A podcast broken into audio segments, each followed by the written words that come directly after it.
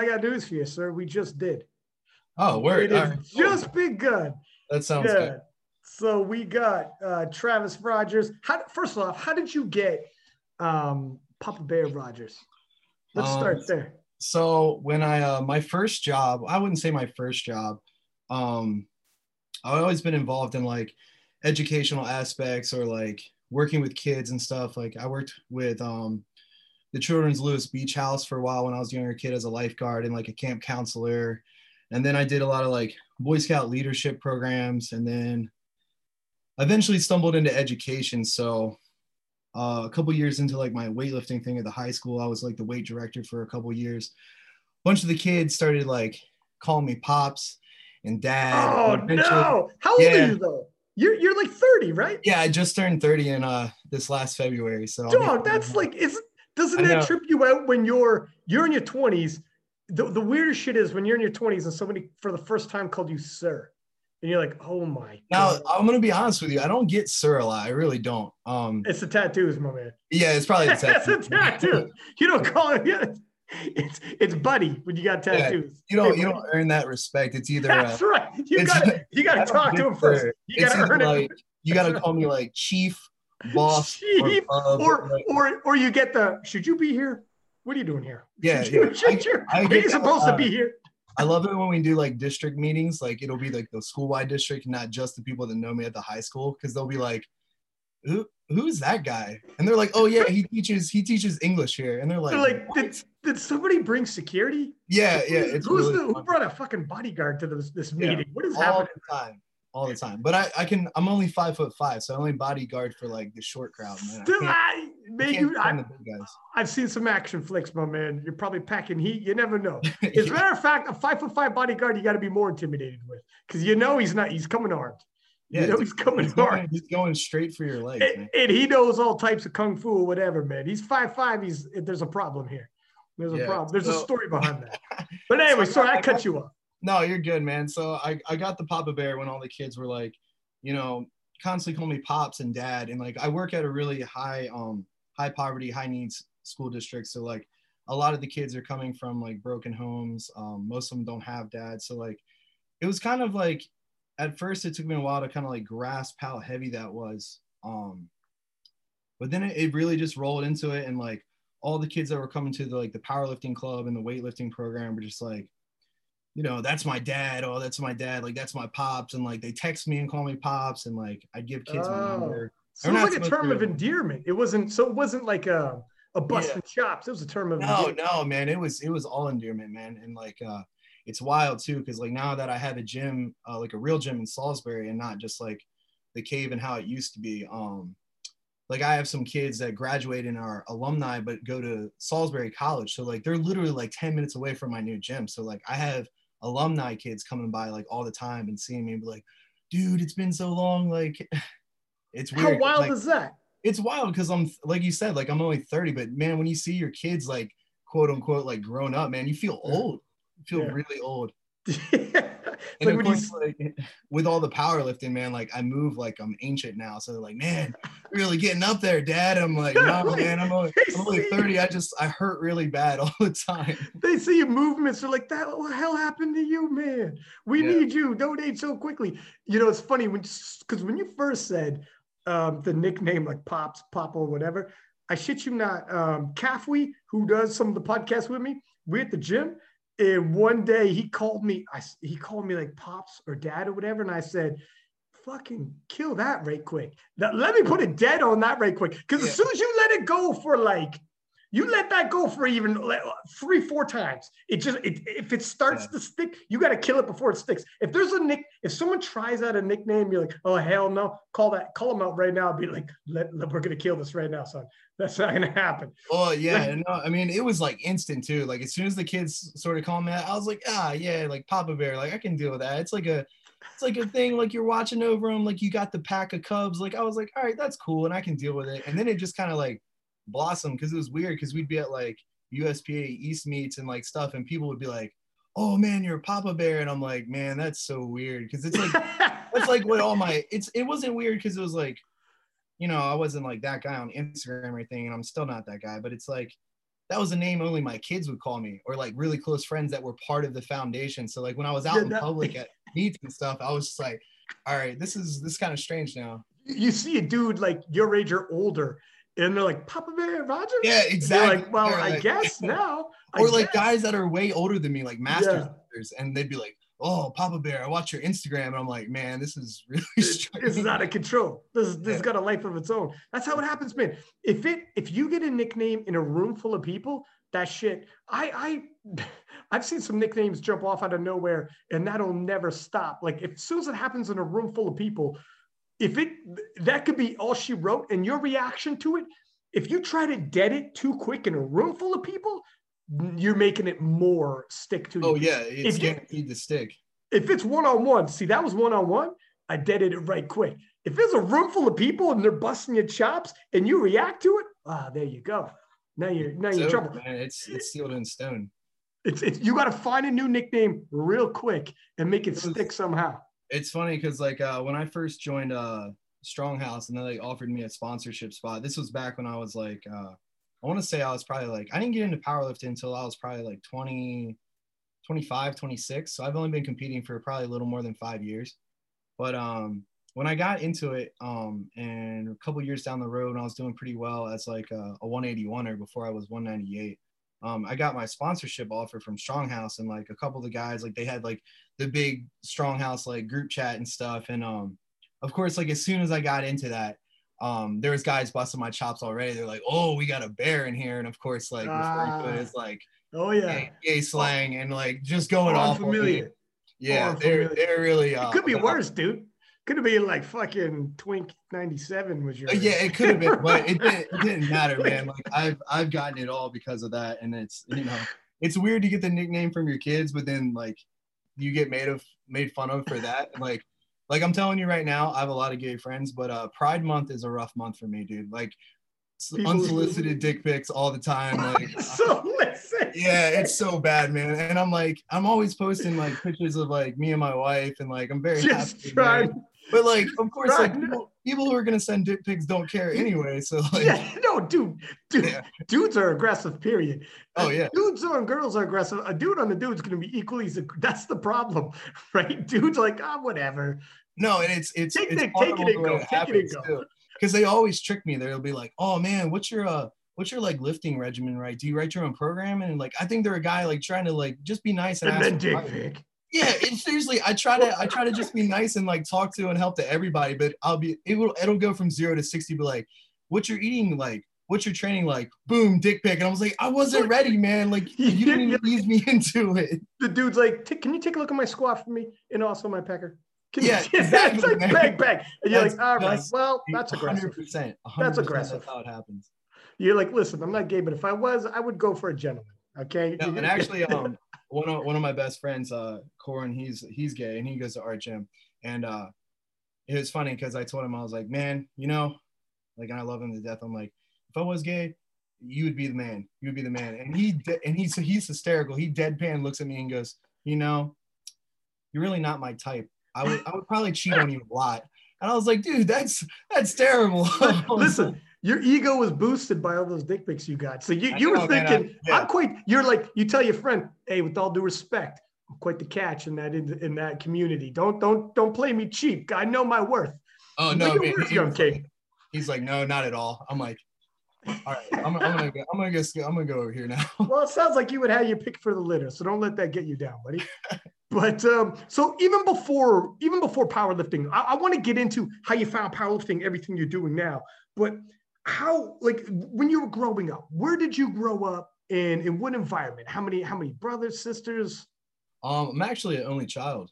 Okay, Um, so I'm an only child, and my cousin Zach was an only child. So uh, we we grew up probably like 30 minutes apart in Delaware. So um, and I'm sure a lot of people listening are like, "What's Delaware?" I mean, it's like so small. Most people don't know what it is. So like, even when we go out to bigger meets on like the West Coast and stuff, like we'll tell people where we're from, and they're like, "Dude, I've never even heard of that." I'm like, what Delaware? A heard, man, I state." mean, I'm from Canada, and I'm from I heard of Delaware. right but most people don't know and especially because there's not a lot of lifters coming out of like eastern shore and delaware that are like going to like nationals and stuff like that um but like I grew up in uh, Sussex County. It's very like rural farm farm area. Um, chickens, dude, huge chickens. Like we have a giant Mountaire plant, which is responsible for like all the chickens around here. Um, so constant smell of like manure and stuff like that.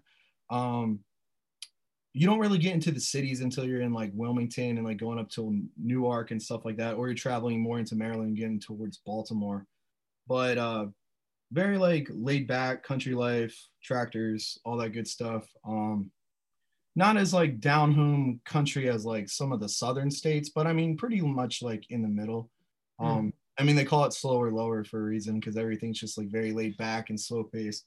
Mm. Um, but um, so I guess um I got into really into powerlifting um when I got sober. So um I've done a couple podcasts and talked about like uh like my sobriety and like um kicking drugs and kicking alcohol. And it's funny because like me and Garrett actually have talked a lot about this and um we used to have to kind of have like a rivalry and would talk mad shit to each other. And then um I don't know, I think we kind of grew some respect for each other after uh 2019 nationals and like now we talk maybe like once or twice every two weeks. Um but I don't know, it's like weird. We've developed a kind of like we're a lot more alike than we think and we hate that we like each other now so it's dude it's, isn't that life though isn't yeah, that weird really you, you project onto people who you think they are based off of social media which is the worst way to try to know somebody and yeah. then um you like a podcast a long podcast like a two hour podcast you hear someone you're like ah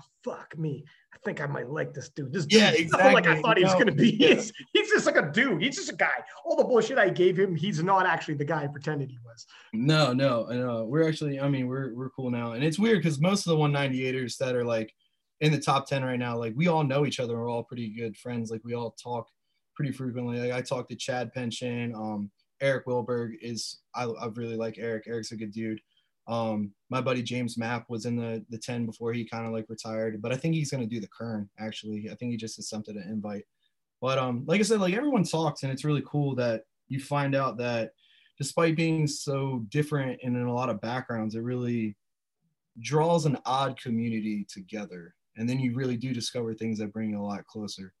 Um, but I think uh, it was really once I got sober, like it was a choice for me. Like I never did um, I was never the guy who was like super religious. And I know, uh, like, even with my wife, like, AA pushed religion a lot. Like, you know, you'd only get so far before you had a sponsor that was like, uh, Jesus saves and you need Jesus. And um, mm. I've never, I've never been that guy. So, like, I couldn't do that route. Um, she did for a little while and did really well for it. But then once her sponsor got like that, she kind of went out and did it on her own. And really just being us being together and then me getting involved with the kids and stuff like really kept me like on the right path with that kind of stuff. But when I got sober, like I really had to make a choice. And my wife was like a month sober before me. And we had met when she had got out of the hospital um, for a pretty bad OD. And then um, it was a couple days later, we had our first date. Um, she came out to a bar and uh, saw me and another teacher. We we used to sing at like a sidebar and do covers. Like I was pretty musically talented back then. So I was like, hey, come come watch me sing at a bar, even though you're in recovery. And she was like really scared. So she came out and like ordered tea at the bar. And, and um, she just got out of the hospital for OD. Yeah, yeah, yeah. But we had been oh talking, so she was kind of interesting. We kind of And you were sober at the time as well? No, no, I was okay. definitely not. Yeah. So that's kind of what led into it and powerlifting. So once we once we kind of had our date there, we we kind of bonded pretty quickly. Um, she told her mom if I sucked at singing, she would just turn and leave the bar. Apparently, I did okay because she stuck around. Um, but uh, we we both agreed that farts are really really funny. Uh, our first date. date, so date like, one. Yeah, date one. She was like, I don't know how we talking. I think we were talking about like dog farts or something because we both like dogs. But um, we eventually decided like farts bonded us, so we were gonna be together forever. Um, so then we went on a date to like an antique shop and stuff, and then we were like kind of officially dating by the end of the week. But flash forward a little bit, um, I was still really trying to get my shit together. Um, I couldn't like I'd gone periods of time like three, four, five months, you know, no alcohol and no drugs, and then uh, I'd relapse really hard and just like I couldn't get my shit together. But um, her her being sober and like me really liking her, um, she kind of like was like hey, like this is what I'm about now. And, you know, you're heading in the right direction with, you know, I just started working out when I was trying to get sober. Um, like light stuff, machines at the gym. I was running a lot. I was super skinny, dude. Like I was probably maybe 120, 130 pounds soaking wet. Yeah, there's pictures of me that look like a skeleton, like legit, um, pretty bad. But um, she was like, "Hey, if you know we're gonna be together, like you you got to get your shit together because I have to get my shit together." Mm-hmm. So it's kind of like one of those ultimatum situations. And I decided like if I was gonna be about it, I was gonna have to replace it with something different. So I went balls into like working out and powerlifting. So it was like cold turkey. So like I replaced one addiction with another, and that's how I got into powerlifting. And how? So backing this up, um, because we kind of jump from you growing up on the farm to bam, you know, you, you're you're knee deep in the drugs in your 20s and, and you met your girl. Where along the lines like in school, what kind of a student were, were you? Like, how would other kids have described you in school and in high school? And, and how did this come about that, that you turned ended up turning to drugs? Like, um, most people would have described me as like a pretty good kid. Um, I was always one of those people that was, I mean, and it's it's kind of like sad for me to look back and like think about, but I was um, I was really good at manipulating and I was really good at lying, and uh, I was really good at hiding. So like I could, I was one of those people that was really good at like hiding in plain sight. So like I could be doing a bunch of shit and basically like not have teachers involved, not have my parents involved, um, you know, and and for a lot a lot of people trusted me, um, and I could get away with stuff like that because of the trust, which is you know one of those sick personality traits you have is somebody like with an addiction is like you will do what it takes to cover it up and not mm-hmm. let anybody see through that kind of veil you've put up um so i mean like i was um of course there was a lot of like talk with my parents and stuff and then um when i went off to college um it got worse obviously because you know a little more freedom, a little more. You had you had less of a reason to put up a mask because, like, you know, there's lots of people. Why do you think you turned to it in the first place, though? Was it just like intrigue? Started? Yeah, I, it really was, man. It was intrigue. Um, I mean, I'd always been into like art and writing, and like I always, I don't know, there's just like a draw to it for me. Um, it was. And what, what was it initially? Um, it was just alcohol at mm. start. Like, um, I drank at a really young age, probably like 13, 14. Mm. Um, but didn't really get really bad till I was like in my like late teens, like 17, 18. Um, but then I had a really bad breakup, like when I was supposed to move out, move out with a girl and go to um, Salisbury in a community college, or not a community college, but state college, and uh, just like the combination between that and like the freedom and like meeting a new roommate that I really didn't know and really didn't have to care about. Um, just kind of like really blossomed out of control. Um, That's the thing at that age. Here's the thing too. You go to college, man.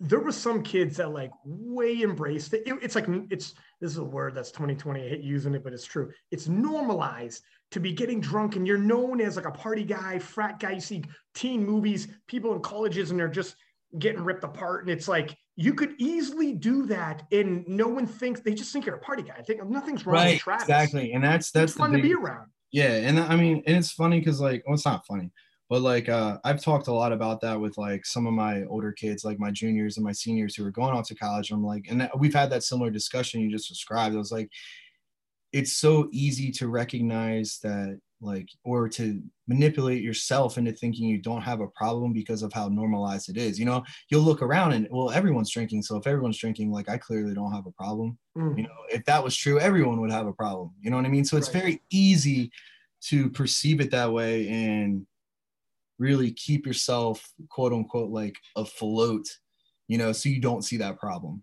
And that was that was more or less what i did. And then uh, of course i had some some good college friends that were like dude you were you were like ridiculous right now. And then um, I got to a period in time where I was uh, I was like peeing blood and like parts of my stomach lining were eroding away. And then I had to go get that all checked out and stuff. And they were like, dude, what are you doing? You're like in your early 20s. Like you're gonna have the liver of like a 50 year old alcoholic if you don't stop. So well, what is it? What so so it was booze then and because I've known people, same scenario, and uh, like I've known people who died in their 40s from it. like like because your your organs just get absolutely destroyed after a while. If if you start peeing blood in your early 20s, you could see how by the time you're in your 40s, you're on dialysis and they're like you're you've gone too far. We don't we, you know it is what it is. And um, so you at one point were like, what what do you think tipped it over? You're like, I have to go see a doctor. And when your doctors talk to you, were they like, my friend, is this? Did they know his booze right off the bat? Yeah, yeah, oh yeah. Um, I, pro- I probably honestly when I went, I was probably tipsy at least. Mm. Um, I mean, it's pretty obvious, and like uh, the weird weight fluctuations. Like, dude, it was weird because it's there's I, I haven't been able to find a lot of them, but there used to be pictures of me pretty chubby too, where like the drinking it just so got out of control, and like I'd gotten really fat, and then when I got like into a band and stuff, and I was playing a lot at uh the college, and we were playing a lot of house parties then I got hooked in the drugs. So then it was like the opposite effect. Then I started getting like crazy skinny and like dumping weight and not eating and like all that kind of stuff. Mm. So it was it, it was it was just like one extreme after another. In in in in saying that, like so so your day-to-day life, how often would you would you be sober then? And how do how does it's it, it's tough for someone to understand how someone could be drunk every day and still have a life like maintain a lifestyle that you know keep the keep the ball rolling it sounds it sounds very difficult to to manage um i think it i think it is difficult to manage but it really just depends on like what type of person you're already predominantly made out to be like for me like i was always very like high functioning so um for me like i could you know i could drink the entire time i wrote a term paper oh yeah yeah and like I was one of those people. Like I, it didn't necessarily affect stuff like that. Like obviously, I'd have to go back and edit it because there'd be some like pretty bad typos. But I mean, like you could literally sit down and, and write like a whole paper, um, you know, and I could turn it in and you know receive really good ranks on it and not not think anything of it. And I mean, that's another thing that helped me mask it so much was, was like, hey man, it's obviously not that bad if I can still, you know, commit to this level of like higher education without that much of a repercussion from it. Right. No, you're 100% right. You're looking for people have an idea in their head of what they think an addict is. And they're like, why did I talk to him earlier? He seemed fine. It's like, you don't, you can't necessarily tell in your day to day all the time, right? Like there are people no, who, no. who, hide in plain sight, like you said, and yeah. have addictions. I've, I've, I had a buddy who I remember early days trying to convince other people there's this problem here, and other people being, and him telling other people, man, Lapidat's tripping. I don't know why he's telling people this. Fast forward, we all know he ends up in and out of rehab, whatever. But in early days, I remember saying, our friend's got a problem here, man. What the hell's going on? And our others buddies being like, man, relax. It's it's okay. If, if he's got a full time job, girlfriend, whatever. But it's it's not.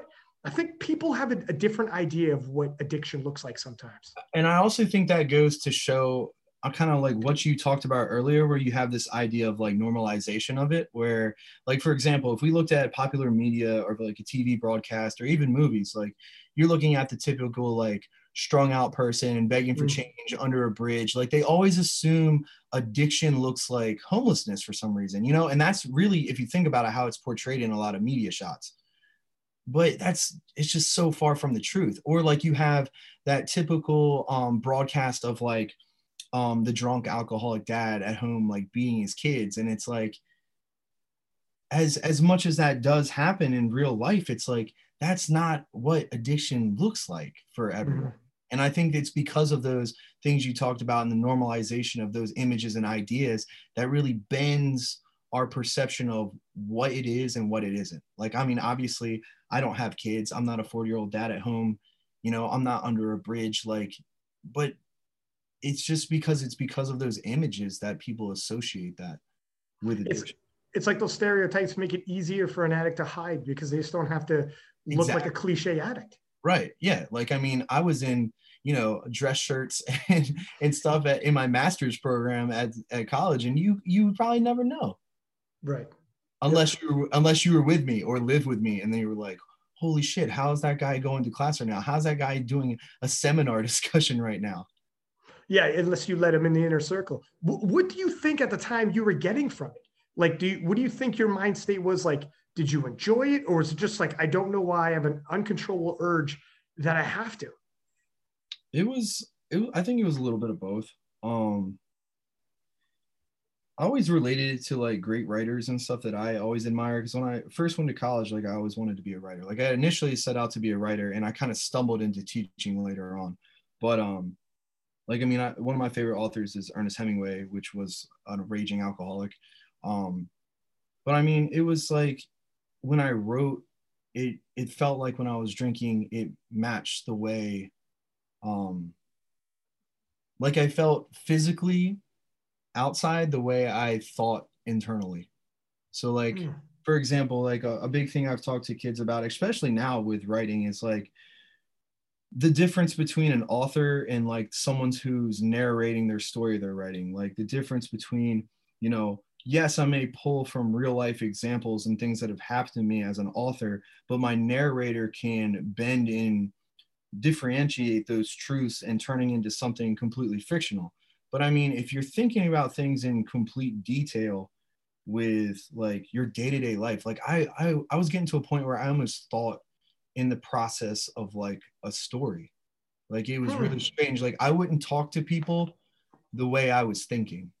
Like and, and I still do that a lot. Like um, for example, like um, I've had um, some of my special ed instructors that also help like with my 10th graders and some of my 12th graders that have caseloads. And uh, like we'll do student writing examples and uh, i'll even write some of my stuff and put it on the board and let the kids be like the teachers like they edit my paper and like try to figure out what's confusing to them. So like that in turn makes them a better author. But um i've even had them come to me and they're like i don't understand how you write stuff like that because when you talk to me it's it's like a different person and i was hmm. like yeah it's that's how it is. Like if I talk to you the way I thought about things, like the way I write them, which is more closely to how I think, like those would be some strange conversations. You would deem me as extremely awkward. It's isn't it, you know, isn't it is it artists are often i mean from writers and 100% there's tons of famous writers in the past who had dealt with addiction to like musicians to actors is there something about the artistic you know mind that is drawn to this addiction, like addictions period? Because there seems to be a pattern, or or is it just they're famous you know nine times out of ten so it's more out there and there's a lot of ceos and sales guys who probably have addictions too like we know there is and there's right. factory workers who go home working nine to five that you know the stereotypical 40 year old dad comes home from the job throws around his wife and he's you know whatever but or or do you think there is something there that like in terms of artistic it, it, like we know there's addicts everywhere but they lean more towards percentage wise when you start moving in that direction. You think there's something with that? I mean i think there's definitely like for example i definitely think you're onto something if we took more like um like a personality test and it would tell you you know your rates of perception your rates of you know different values you you value at your core but also like your expressionism, like how much you like to be confined away from other people. And it's really funny you said that because normally people who, I mean, I feel like this is a perception anyway. Normally, people who would like to avoid social situations, who have more of like a, a depressive gene, who more like seek the comfort of themselves or be away from people. I think that same amount of percentage also is you know, can suffer from addiction with the same ones who are wild party animals. You know, I mean, I really don't think it that necessarily targets people personality wise, but I think it has something more to do with like you literally your internal ability to like process different chemicals uh stimulations and things like that. Like i don't necessarily think it was like your personality governs it but i think it's more of like how your body reacts to it because um and, there's there's different people on both ends of the spectrums that would suffer from the same exact thing and possibly handle it different but that doesn't make them all like you know you couldn't make us all take a personality test and we'd all all, all the addicts would come up with the same thing you know what i mean? It's yeah. I don't i don't know if there's a way they could possibly like diagnose that or prove it. It is yeah you know you might be right it might be something the way the body processes but there is something to be said also like some people are those party animals because they they are introverted but when they drink or do whatever they feel extroverted and empowered and all of a sudden they like that holy shit, when I drink, I'll walk in a room, I don't care who's in that room, and I'll be the loudest guy in there. Whereas you catch me sober, I just want to crawl up in my house and like you won't hear a peep from me. So something, yeah. But it, that's not everybody. Like you're right. Oh, and, and, that's an interesting point you bring up because I think uh, truly, and this is what I wanted to talk to you about in relation to it, is how that really intersects with powerlifting. Because I think that's been the biggest thing for me is uh, and I actually wrote an article on this on Elite FTS um, that was published a while back. I want to say like a year and a half ago. But um, the idea of both a trade off as far as your personality types, but also in how many people who are in addiction or recovering addicts that are drawn to powerlifting. Is it, is it, is this, you think it's fairly common? I, I really do. I really do. And the and the more I talk to people and the more the people that like reach out to me online that have like read my article or like heard another podcast where I talked about like briefly about this. And like I try not to go in depth about it like every single podcast and stuff like that. But um I really think there's there's something about powerlifting that seems to draw those type of people. Um and I know for me, um there's just like those brief seconds when I don't know, man. It's it's so crazy because I'm actually I'm working on another article right now. That's uh have you ever seen the movie um Man on Fire with Denzel Washington? Yes. Yeah, yeah, yeah. He, he's training the little girl, right, for swimming. Yeah. I think that's the right movie. Am I am I on the right movie? Uh, tell me the scene, but it's Denzel for sure, and there's a little yeah, girl he's protecting. I, I, think it's Man on Fire. And he protects um, a little girl in it, so it sounds like it is.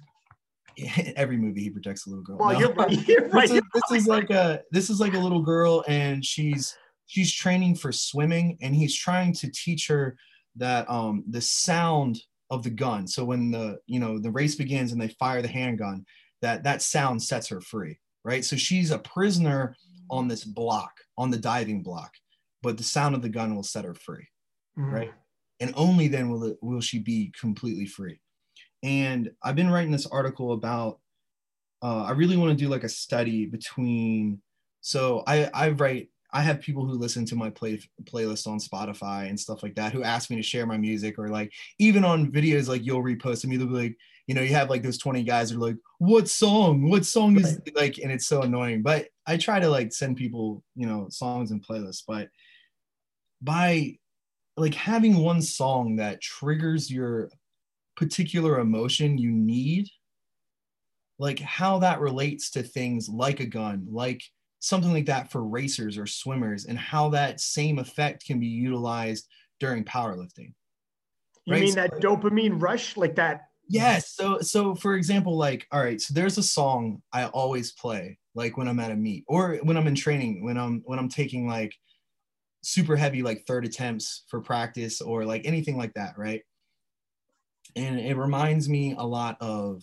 drinking and like all the people I've done really wrong in my past, you know, in my past life before I got cleaned up. And it, and it really fucks with me. Like, dude, like I'll immediately start crying. It's really crazy because like everyone in the in the gym too. Like when the when that song comes on, everybody's like, yo, some shit's going down right now. And like I, I just turn into a get a completely different headspace. And uh, you know, and I'll usually listen to it like in headphones but they know they already know. But it's like when you when you take those headphones off like you're getting ready for the platform. Just like that little girl listening for that gunshot. Like can you train your body to react off those noises to achieve a certain goal? Yeah. Yeah i think you can. Well i've done not to dive too first off before I before I say I want to say what song is it, dude? I gotta know now because this is the biggest endorsement I've ever heard. You're like LP drops this weekend. So get this banger. What song is it? What's your uh, song? Well, it's actually a song by a, a, band called Dayseeker, and it's actually called Drunk. Oh, um, and there's another one they play called uh, Sleep Talker, and both of them uh, really like trigger emotions in me. Um, like they really remind me of like all the people I've done wrong. Like they remind me of like getting sober and like what it took. So like it always like really gets me in my feels. And I I used to be such an emotional lifter to the point where of course like there's more popular videos of me like online like freaking out and screaming and breaking ammonia bottles, which is why we developed the metal ammonia bottle for Zone because I kept breaking them all and I was like, hey, I got an idea. And then me and Liam came out with this you know, we threw it. Yeah, I had him like throwing it off buildings and shit to see if it would break. Um, so then I could hurl it across the room as far as I wanted, and it wouldn't shatter into a thousand pieces. But um, we would just like I don't know, man.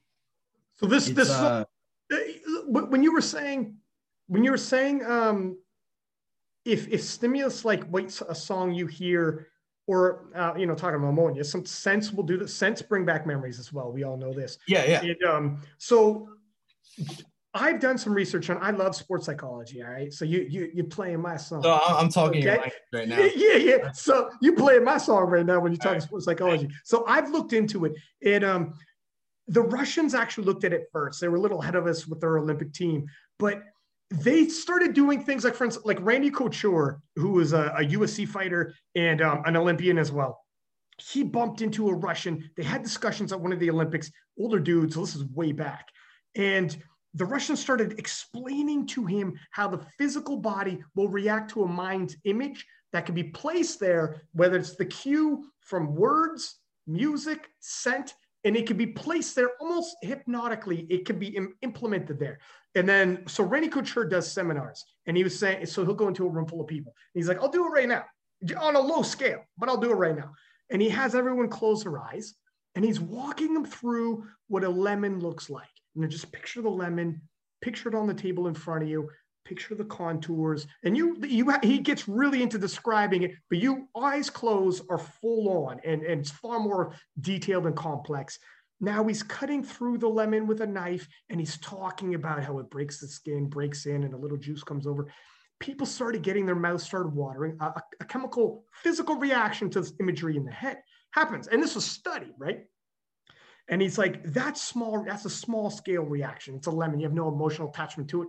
And your mouth is the saliva is building up.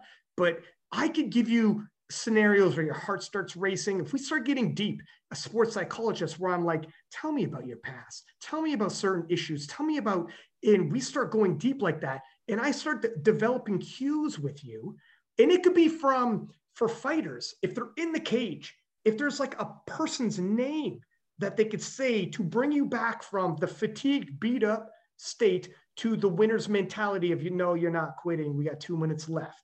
And you thought you were on the verge this is real, you know, and Olympic weightlifters did it ultra, like in terms of the 10,000 meter runners, when fatigue comes in and it's all about quitting. This was like sports psychology was huge, they found out. And it was you can't play music, you can't wear your headphones, but there might be words or mental cues you use to get the response.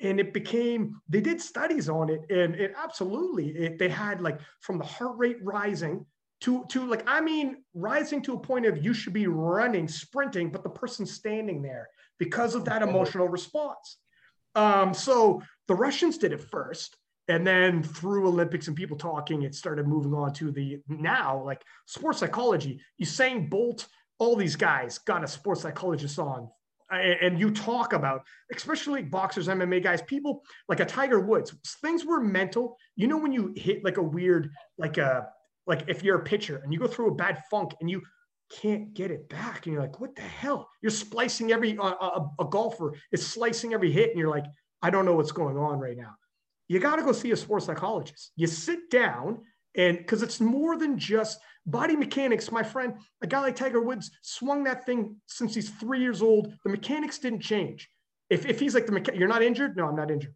then what changed you go into psychology. It, it, it's you know it's it's real, man. It's the engine of your car, right? So um, yeah, one hundred percent, man. So when you talk about, you know, for some people, if they go on to like just hearing the bar is loaded, and your your your heart starts thumping, my friend. I've gone through my party era, okay? Not like not you and Gary Fierce style, but I've gone through my party day. And there is no such thing as a high or a or a buzz as when you walk onto that platform there's a sea of people in front of you yelling your name going up up up and you're like holy smokes you're shaking. It, it's it's phenomenal man. And then you walk off that platform and the dopamine levels are through the roof. You know it's 100% well i, I could totally see how somebody who who enjoys that high can follow that. And then on the other side, if you are a little introverted in the high, like the drinking or the drugs would have brought you extroverted, powerlifting is something that you're going through a tough day. You could do it yourself with your earphones on. You, you can might even have weights in your basement. You don't have to talk to somebody and get through a set, get through a training session and just do your thing and improve. And the dopamine comes in on your own without having to talk, go through whatever.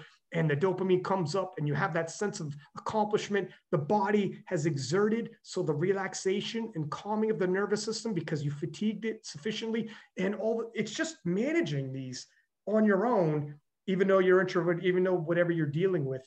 I could see how powerlifting as opposed to a sport where show up every Tuesday at seven, 30 other guys are there. You feel like an outcast and you feel like one there. I could see how if you're choosing sports, I think you're onto something. I could see how there might be an attraction there. And I even think that like um so it makes sense of what you're saying. I totally agree with it. With like the bar is loaded, and that being like obviously the simplest of triggers. If we were really going to talk about things like that, because I mean that's one you're going to hear at every meet. So right. it would totally make sense to train for that cue, to train for that trigger point, right? I'm also talking about though the idea, especially with addicts, right, or in re- recovered or in recovery addicts, the idea that if powerlifting gave you something to replace that addiction, is there parts of it that you only associate with because it lets you keep around the parts you wish you could forget? Dive in a little deeper. Expand on that. I'm intrigued. Okay, so again, writing on this now. Um, so okay. is this a spoiler? Are you okay with saying it? No, yeah, I'm okay with it. I'm okay. Okay, good. Um, so the idea that all right, so let's let's just say um let's just say I'm two people. Okay? And this this would be the simplest way to imagine it, I guess. So you have the normal guy who trains in the gym, right? You have the powerlifter who trains in the gym. Now, if you're training for a trigger point such as like a song or like even the bar is loaded, the cue, right? Is I understand when you're talking about, you said, oh, you know, you hear that and that rush of endorphins and like the crowd's roaring and everyone's screaming up. But what about if that person never trains for that in particular? Because I started to realize like I I don't train for that. Like I never have trained for that. And it, it was weird for me when I first started to realize it because it was like, because rather than meets, this happens all the time in training, right? So if if you make that part of your program per se if you make that part of a weekly for lack of a better word ritual right and you go to that place and you you know that's not surrounded by people that doesn't take everyone in a room that takes mm. zero mm. people screaming up at you it doesn't take anyone saying shit to you it triggers off a, a song that goes off and then you walk away because you no longer have headphones on is there a way almost like ammonia. So like when you hit ammonia you know you have what 15 seconds something something quick right? Your adrenal glands go like you're ready to go. But can music and and that re- recalling of memory do the same exact thing but on like a different plane? I think 100% i, I think i think like the the high I said about hitting the platform, yeah, like you're not going to do that every week. However, when you're training and you're about to hit a top set, it's not the same high as when you're on the platform, but you're getting a piece. Everyone knows when you pop on the phone, earphones that everyone's like, everyone, everyone's had those times. You have your gym squad. You came in and your fucking crew knows that you have a big single or something, or like the vibe is different all of a sudden you you feel even if no one's there but you know you got to you know what you're going to do. There's something there about the process going up to that big single and like okay here we go. And you trigger it you bring yourself up. I've whipped myself up into a frenzy to get myself where i need to be to hit a big single based off of like a song i play or um, or, an, or a memory i bring back or or something trigger some trigger to get that going. Here's the thing if you use it too often, I've noticed to get the adrenaline, and adrenaline feels, adrenaline is so weird because it's like anxiety, but excitement at the same time. They're very, very similar feelings, but you feel it and it's fucking like, whoa. That's why there are adrenaline junkies out there. But if you go in that well one too many times, like on a couple times a week for too many weeks in a row leading into a meet, there are times when it's hard to get that up again and keep it going all the time because it is just a mental stimulus that you're trying to whip yourself in right? Like it's, it's like, not, it's like the same thing as is taking your CNS too far and not allowing it to recover. Yeah, I, the adrenaline. It, it's the same where I've I've done man, I've been powerlifting for a while and uh, like ten over ten years. We're going on like twelve years, and I've done it where I've left my best in the gym and by the time the last few weeks, I'm like, I can't even get up for my last singles because I've done it so many. You know, you're eight weeks out. You're like, if I'm hitting these numbers eight weeks out, by the time I'm two weeks out, God knows what I'll be hitting. I love talking like, to people like that. but it's like, my friend, you're not going to sustain this. Yeah, you're yeah. getting so worked up, so far out. Like, how are you? You can't. It's un. You, you can't do it. Um, so it is. There is a point of digging into that well one too many times. What? But, what about though? All right. So just just a because because we're talking your language. We gotta we gotta shoot the shit on this. Let's do it. What about if you dig in? And I think this is very true for a lot of people, and I don't think there's a lot of people that openly talk about it.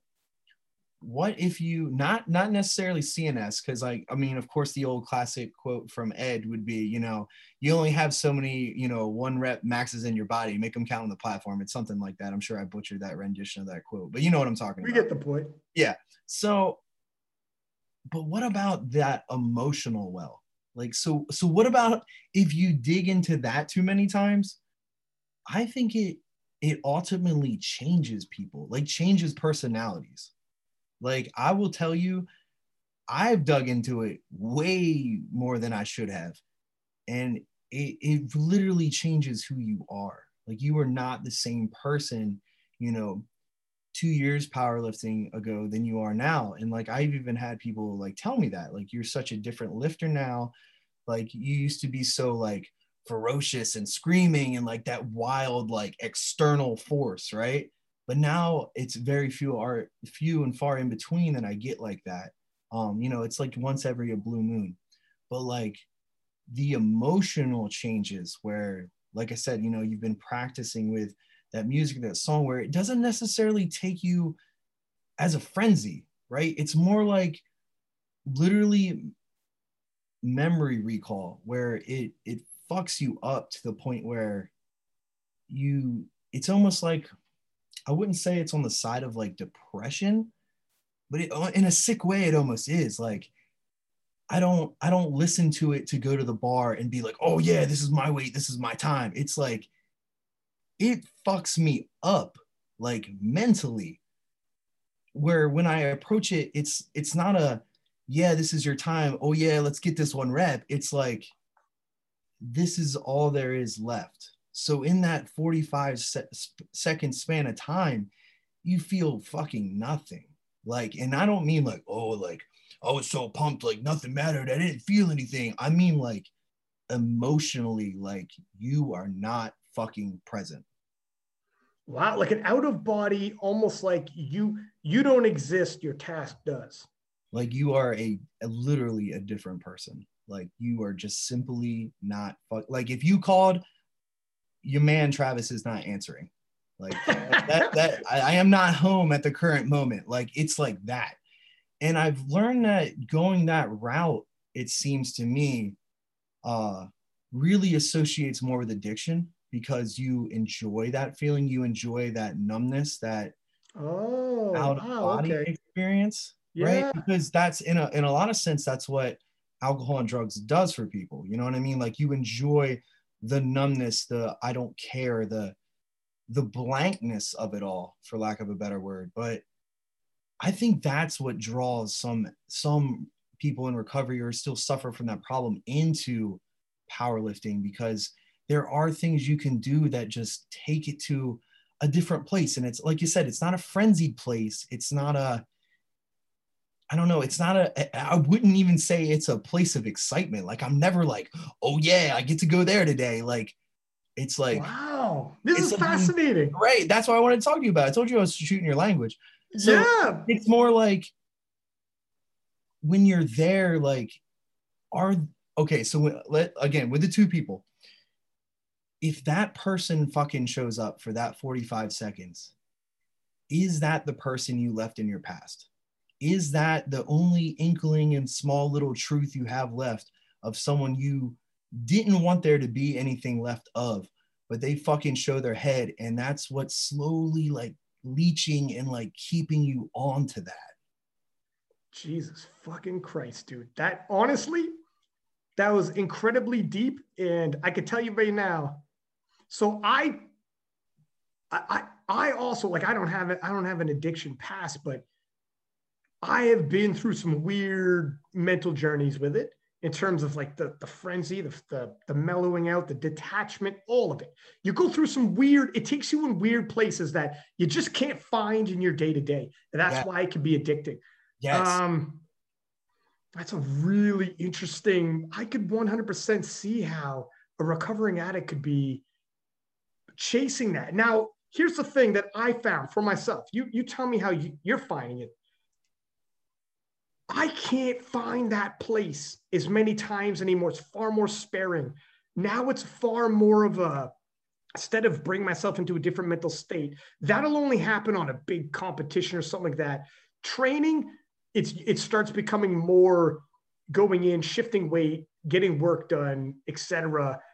Because year after year after year after year, lift after lift, week after week, over a decade in, do you think you'll still? I mean, But an addict might still be able to because it's all mind games. So here's the thing: it's not a chemical putting in your body where it takes you there, whether you like it or not. It's all mind games. So if you can control your mind, This is good. All right. So number one, you'll have to ask me again in like six years when I've been powerlifting let's- for yeah, we're gonna come. We'll come back. You said 12 years, right? For you? Yeah. Almost 12. So I'm almost I'm a little probably into six years total. Okay. So you're gonna have to talk to Okay, me. young man. Well, I'll Yeah, be back. so, yeah. Wait, how old are you? 24. Oh my god. I'm joking. up. I'm joking. No, I'm 41. It's really funny you said that because uh, I, we have a new guy that's from, from the football team of the college close to the, the school. And he goes, Man, Travis, like, I've been lifting so much longer than you. How are you so much better than me? And I said, Well, to tell you the truth, I didn't get into lifting, like even really lifting weights till I was like 24, 23, 24. So, you know, I've only been training for like seven years, powerlifting for like five to six. And I was like, How long you been training? He was like, Since I was like 12. And I was like, uh, All right, dude, uh, I'm going to say something that's going to break your heart. So I'm just going to lay it out there on Front Street because I love you and I, I like having you here at my gym. So I'm going to be honest with you. I've had some really quality four to five years in me. How many years did you spend whipping your dick in a circle? And he was like, uh, and I was like, when was your first program? And he goes, last week. Wow. And I was like, What are we talking about here? And I was like, bro, there, there, therein lies the harsh truth. Right, right. Yeah, it doesn't add up. But so, so what are we thinking? What do you think in terms of going to that place and being able to maintain going to that place repetitively over and over? Do you think it's possible? Like, look at there's freaking Shaolin monks out there in the world. There are people who can meditate and and do all types of create. If if you master that mind control, who knows what you're capable of? So I liked your I liked your idea right before I you know I had to ruin it with some slight humor um because that's just who I am um, but you had a great idea where you were talking about like okay so let's say like we're talking about you and you said okay I you know Travis I have a hard time it's few and far between now like I have a hard time getting in that headspace right? So I think the real question you're trying to ask me is as someone in recovery right or other people like me who are in recovery or even still suffering right? Like what are you are you asking me do you think they will be able to maintain that longer if not all the time because of who they are in their past versus you. Is that what you're really asking me? Here's here's two two parts to it i think. A could they find that space? Could, could they find that space? Yeah because of their past because they know where they're going they have they, they, they know how to get there right? They might even be far more they've gone to different places. Um so yeah that like like you took it. Or b what if they can't after a while? And there was something there in terms of the addiction that you know they were finding filling a void with. And if it wears off i mean i guess there's always other things in life. And maybe that's the calling card. If that's why powerlifting brought that's not why everyone gets into powerlifting but let's use this example of the individual with an addiction past um, I, I, mean we're throwing out scenarios here i'm not saying you've got all the answers for me but what do you feel about that? All right so um okay so let me see if i can think of a, a good way to explain this. Okay. So, so if per se all right so I, I definitely think that some people have an easier time gaining again for lack of better words for gaining access to that that portion that that control that headspace. But on speaking of burning out of it this is where i think i can definitely relate to you and like tell you some things that i think i'm i'm eventually going to experience which also has terrified the living fuck out of me okay okay so I always always told myself that um that powerlifting, you know, there's so many people that would would say like, you know, since powerlifting's, you know, not a not a quote unquote real sport because we're not in the Olympics and all that shit. There's too many feds, too many different rules, too many regulations, blah blah blah. Um, you know, like I'm not gonna be able to do this forever. None of us will. Now, because of like the charity and because of my foundation and because of me working so hard to become a person that I honestly was probably never meant to be, right? Let's just use this example. What happens if that person, that for again, to explain it easier, that positive, that good person pushes what's little left of that other person that I used to tap into completely away? Will all those headspaces disappear? Will that access point go poof? Will I no longer be able to reach that spot? Will I run into what you're saying? It's so very few and far between, you know, because essentially those people with addiction, I think, utilize that headspace to number one, like tune into that trauma right? Like so when i remember it like i i'm visibly upset. Like if you look at me i usually am crying when i'm at the bar. Like people have seen this from me at nationals and competition. They're like dude i don't know if you're gonna like fucking cry all day or you're gonna fucking stab me. You look like a fucking psychopath right? Because i'm just crying the whole time. You just put me in my corner and let me look at pictures of my kids and cry like a fucking infant right? Because i lose my fucking shit. But what what if those two people were always destined to be split right? You had to have one to have the other. Like i could never reach that point if i had never developed a good person but that person would have never fucking came to be if i didn't have the old one mm. right? So how can you progress both as a person and as an athlete knowing that one of those people both good or bad might end? What if what if one was never supposed to see well the well addiction though they say is lifetime. So maybe you maybe you're never going to. And that's again maybe that's a question to ask in six years holy shit eh? it's it's it's like that it's like the one rocky that came out when he's like in his 50s making his comeback and he says um and his one buddy's like what do you what do you do man he was like in his 50s some point in there and he's like um I, I can't retire yet. There's something in the basement. This is like a famous part scene in the movie. He's like, the basement. What are you talking? What's in, what are you talking about the basement? He's like, there's some stuff in the basement. And this is like he lost his wife to cancer, watched her die the whole night, right? He's got some demons he's fighting. And he's like, I got to exercise those demons in the basement. And the guy's like, I don't understand. And Rocky can't explain because it's just like you're trying to explain now, where it's like, man, so you it's feeling. How do you explain a feeling sometimes? It's very difficult, right? And um, but he had to exercise those demons. And then after after the fight, as the story goes, he exercised it, and those demons are gone.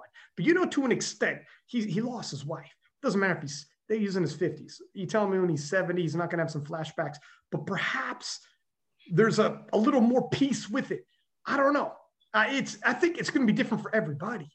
But if if it's when it's exercising demons, like literally, man, we're talking exercising and, and past demons. But um, yeah, I don't know. And is tapping into it a good thing necessarily, or maybe it is, and you should be suppressing. I had a, the same buddy that I was telling you about.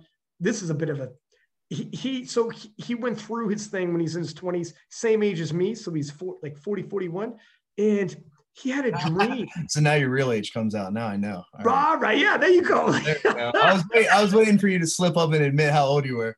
you I do a reference, you're like, hold the fucking phone. That was in the 80s. How old did you say you were?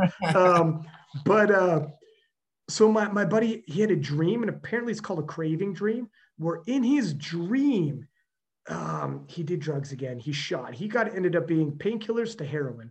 He ended up shooting heroin in his dream, and your body releases when you have a craving dream a huge shot of endorphins. So you actually get high in your dream. So you purchase the drugs, you shoot it, and you feel the high in your dream. It feels the same. And he's he felt the shot of endorphins. of, Whoa, the high. And if you're a heroin addict and you ever shoot heroin, you're right back on it. He woke up and it was like he shot. It doesn't matter. It's it's like the sickest thing fate can give you for the rest of your life. You can never even you could pull yourself away from other addicts, other situations, do everything right, but a dream comes and you get high in your dream. You have no man, fucking you know what happens in dreams. You know, the freaking sky could be raining marshmallows. You don't have control over it. And boom, he's right back up. He, he falls off the wagon or on the wagon, whichever one it is. And he's, wow. he's now back onto heroin. And he was good for years. Now I remember finding out he wasn't in my life at that point because it got to a point where he went down a whole different road. I mean, I like even lost track of this dude. How many times you have conversations with him being like, my man, you know, this isn't something, this isn't something I got in my life. And um, it, you know, this I can't I can't have this around me. And uh, eventually, you hear stories about like he's in all different countries, some wild stories, man.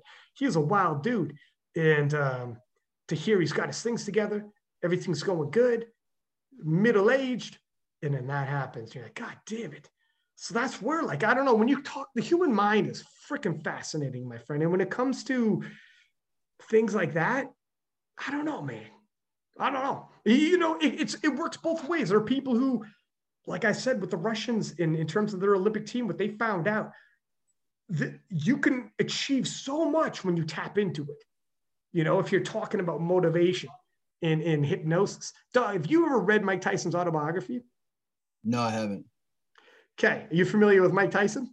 Of course. okay. Listen, I, I was talking to a dude. He's like, people younger don't know who Mike Tyson is. I'm like, are you fucking crazy? How do you not know who Mike Tyson is? I'm like, the guy's like, it is what it is. So, anyways, um, read Mike Tyson's autobiography, and he was 13 years old, and he was, I mean, he, they were like shooting people. His his best friend, his name was Hamo, short for homicide, and he was a hitman. Um, not when he's 13, but as he got older, he was they're friends at 13. When he got older, he became a hitman.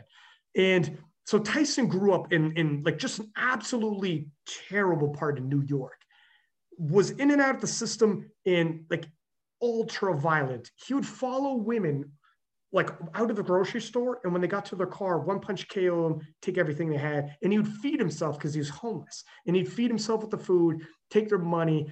It's like he had the superpower, but he didn't. He was a fucking kid. He got bullied because he was dirty and homeless the whole nine. The system picks him up Cus D'Amato takes him out the system, and Cus D'Amato is is a boxing coach. Because one of the guys who were, was in the system in, in the youth center was a boxer sparring with Tyson, and he was like 27. And Tyson would like break his nose and beat him up, and he's like, "This kid is the goods. I need to get him to a boxing coach. This could save his life." So when Tyson was with Cus D'Amato, and we all know how the story ends with Mike Tyson, he ended up being quite good.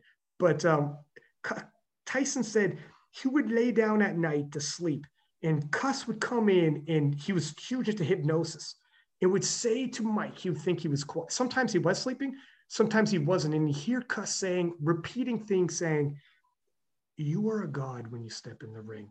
You are not a man. You are the task you are going to achieve. You feel no emotions. You don't feel fear. You don't feel anger. You remember your studies. You are Jack Dempsey. You are Jack Johnson. You are Sonny Liston. These are all like the greatest heavyweights of all time You were ferocious. And then you go into, you were Achilles. You were Charlemagne. You were a god. And he'd say these things over and over repetitive. And then he'd leave the room. Sometimes Mike was asleep, sometimes he wasn't. When you're asleep, you hear things. That's why if a song comes on on the radio softly, doesn't wake you up, it enters your dream. And then when you wake up and you're like, holy shit, that was on the radio. And I thought it was on a fucking beach somewhere and someone was playing that song. Your ears are still working. You're still hearing things. So Tyson started as he got older, got into sports psychology and, and hypnosis and how suggestive in his mind because he knew when he was a kid, Mike was a uh, like 16, 15. I don't know if you ever seen pictures of Mike Tyson was 16, 15. The guy was jacked. It looked like a like he was 22 on sauced up, like he was jacked. Hmm. They would take him to try to get some fights and they would take him to a boxing gym. And um, Teddy Atlas said, I would bring him to a boxing gym. Teddy Atlas is like one of the trainers working Cus D'Amato. And everyone would lie about ages. They're called smokers. They're unofficial matches. Not actually amateur. They're not pro. It's like my guy's going to fight your guy. You have a boxing team. I have a boxing team. I'm bringing my boys to your gym. We're just trying to get some experience. He goes, This is how it's done. You have a pack of kids. You tell me my kid, he's 15. That means he's 17. He's only had four fights. That means he's had 10 fights. Gotcha. And then I bring a guy who I'm saying is 15. That means he's 17 ish. And he's only had four fights. He probably had 10. But we're playing the fucking game because we're both trying to get a bit of an advantage for our kid. You know what I'm saying? Get some work in. Yeah, yeah. He would bring Mike, and Mike was 15. And they'd be like, Who's the kid? Um, they think he's like 22. And he's like, "I He's 15. He's only had three fights. They're like, 15? Go fuck yourself. That kid's 22. Don't, don't tell me he's 15. Now you've gone too far. We all play the game. You're going too far this time. There's no way that kid's 15. He goes, he goes, and, and Teddy said he'd be like, all right, fine. He's 18. You want me to say he's 18? He's 18. He goes, thank you. Because you're insulting my intelligence when you tell me he's, he's 15. I'm telling you he's 18 just so he gets a fight. So Mike would be a 15 year old kid who would fight adults. And, and he said he would be so scared in the locker room, he'd be crying. He'd have panic attacks riddled with fear. He would throw up. He's a kid and he's going to go in there with a man in a smoker. And this is in New York, like Jamaica, Queens, man, where there's like guns, there's people smoking weed, drinking, betting on it. And he's a fucking kid going to go in there, fight a man with a beard. And he said, as scared as he was, Teddy's like, don't worry, keep your thoughts on, on what we taught you. He'd dip his head through the ropes. And as soon as he walked into the ring, he was a god. You let that sit in, young man. He destroyed these guys. He hits guys so hard, dudes rush the ring being like, that guy, there's no way that guy only had four fights. And Teddy be like, that's a 15 year old kid. Take your lumps like a man. People were like, get, get, get out of the, you know, get out of the gym, whatever, they'll come back. Like that's what Mike Tyson was. So he talks about in his autobiography about like how powerful the mind is and when you use it. And Tyson was an addict who was in and out of rehab and had some major addictions when he became rich and famous, right up until like, you know, he's in his 30s. But um, yeah, fascinating story. But if you want to talk about like what it could be when you go to that place, it's real, my friend. You should you could read about it and stuff. Yeah, there's a lot of, of it out there. You would love the Mike Tyson autobiography. I'll, I'll, I'll definitely have to check that out, honestly. I, I rip through these things. So when going back to your story, dude, we had quite the odyssey there, but I love it. we did. We did. we had quite the odyssey, my man. But I love it. Um, so when you found powerlifting, was that what it was with you? Did you have the like? Because now we're gonna let's get into all the things you've done with the charity, and obviously you met your wife and she helped you get sober. But did it start out like that? Like, did you have any idea you'd be doing all the things you did, or like were these goals, or how did this come about? Man, if you had six years ago, if you had asked me like, "Hey, you're gonna be like one of the one of the top 198 powerlifters, and you're gonna own a a successful children's charity," I'd been like, "You fucking lost your mind." um, dude, I I had none of none of this was planned. It was um. So once I got once I got teaching, um, uh, basically, um, I was trying to get clean. Uh, this is like a little before I met my wife. Um, some uh, some room, and I talked about this in a further pod, a podcast. I don't really go super deep into it, but the nutshell was um, I had two friends that um, I basically didn't have anywhere to live, and uh, they were like, "Dude, like you, you know, you're one of our friends. Like, we're gonna give you a place to stay." So like, I paid them rent, and I I crashed on their couch for months, uh, probably probably close to a year. Um, I got into my master's program uh, while I was waiting and not sure what I was going to do with my life. Um, and then so I got my master's. I started getting stipends for it. So I was like, hey, I can get an apartment. Why don't you guys come live with me in the apartment? And for for like for me to pay them back, right? So it's like they gave me a place, and I was like, hey, I got this great place. Like, let, let me repay that favor. Let me let me give you something. So like they came and lived with me in this apartment above a bank. Um, so when I when I went my master's, uh, I, again I was trying to be a writer. So the deal was is they they'd pay for our master's program and give us a stipend, but you had to go through this really ridiculous like selective interview process for English majors, and um, they were only going to pick like ten of us. And out of everyone interviewed, the, the 10 people would get the offer of you had to teach two years of freshman English at the college. So basically be like the, the state college's pack mule, right? Because all the experienced PhD professors, they don't want to teach low level English. They want to teach like fancy stuff. So they're like, you guys got to teach the boring like freshman comp and stuff like that. So I was like, I mean, that sounds like a pretty good deal. Like I'm not in it to be a teacher, but I guess I'll give this a shot. dude, within like my second semester of teaching it, I was like, this is what I want to do for the rest of my life. Like I totally just randomly fell into teaching based on a, a good deal for a master's program. So I wouldn't be broken student debt. And uh, they selected me and I tried it and dude, I, I loved it. Like, and it was super weird because, um, you know, I was 24 and the kids taking my class were like 19. So it was it was really weird. yeah, you, you were like they're like, hey man, what are you doing at the front for so damn long? Yeah, yeah. So like it was weird because because then when I told you like I met my wife and she came out and saw us like performing and singing like as a side job at a, like a popular bar downtown.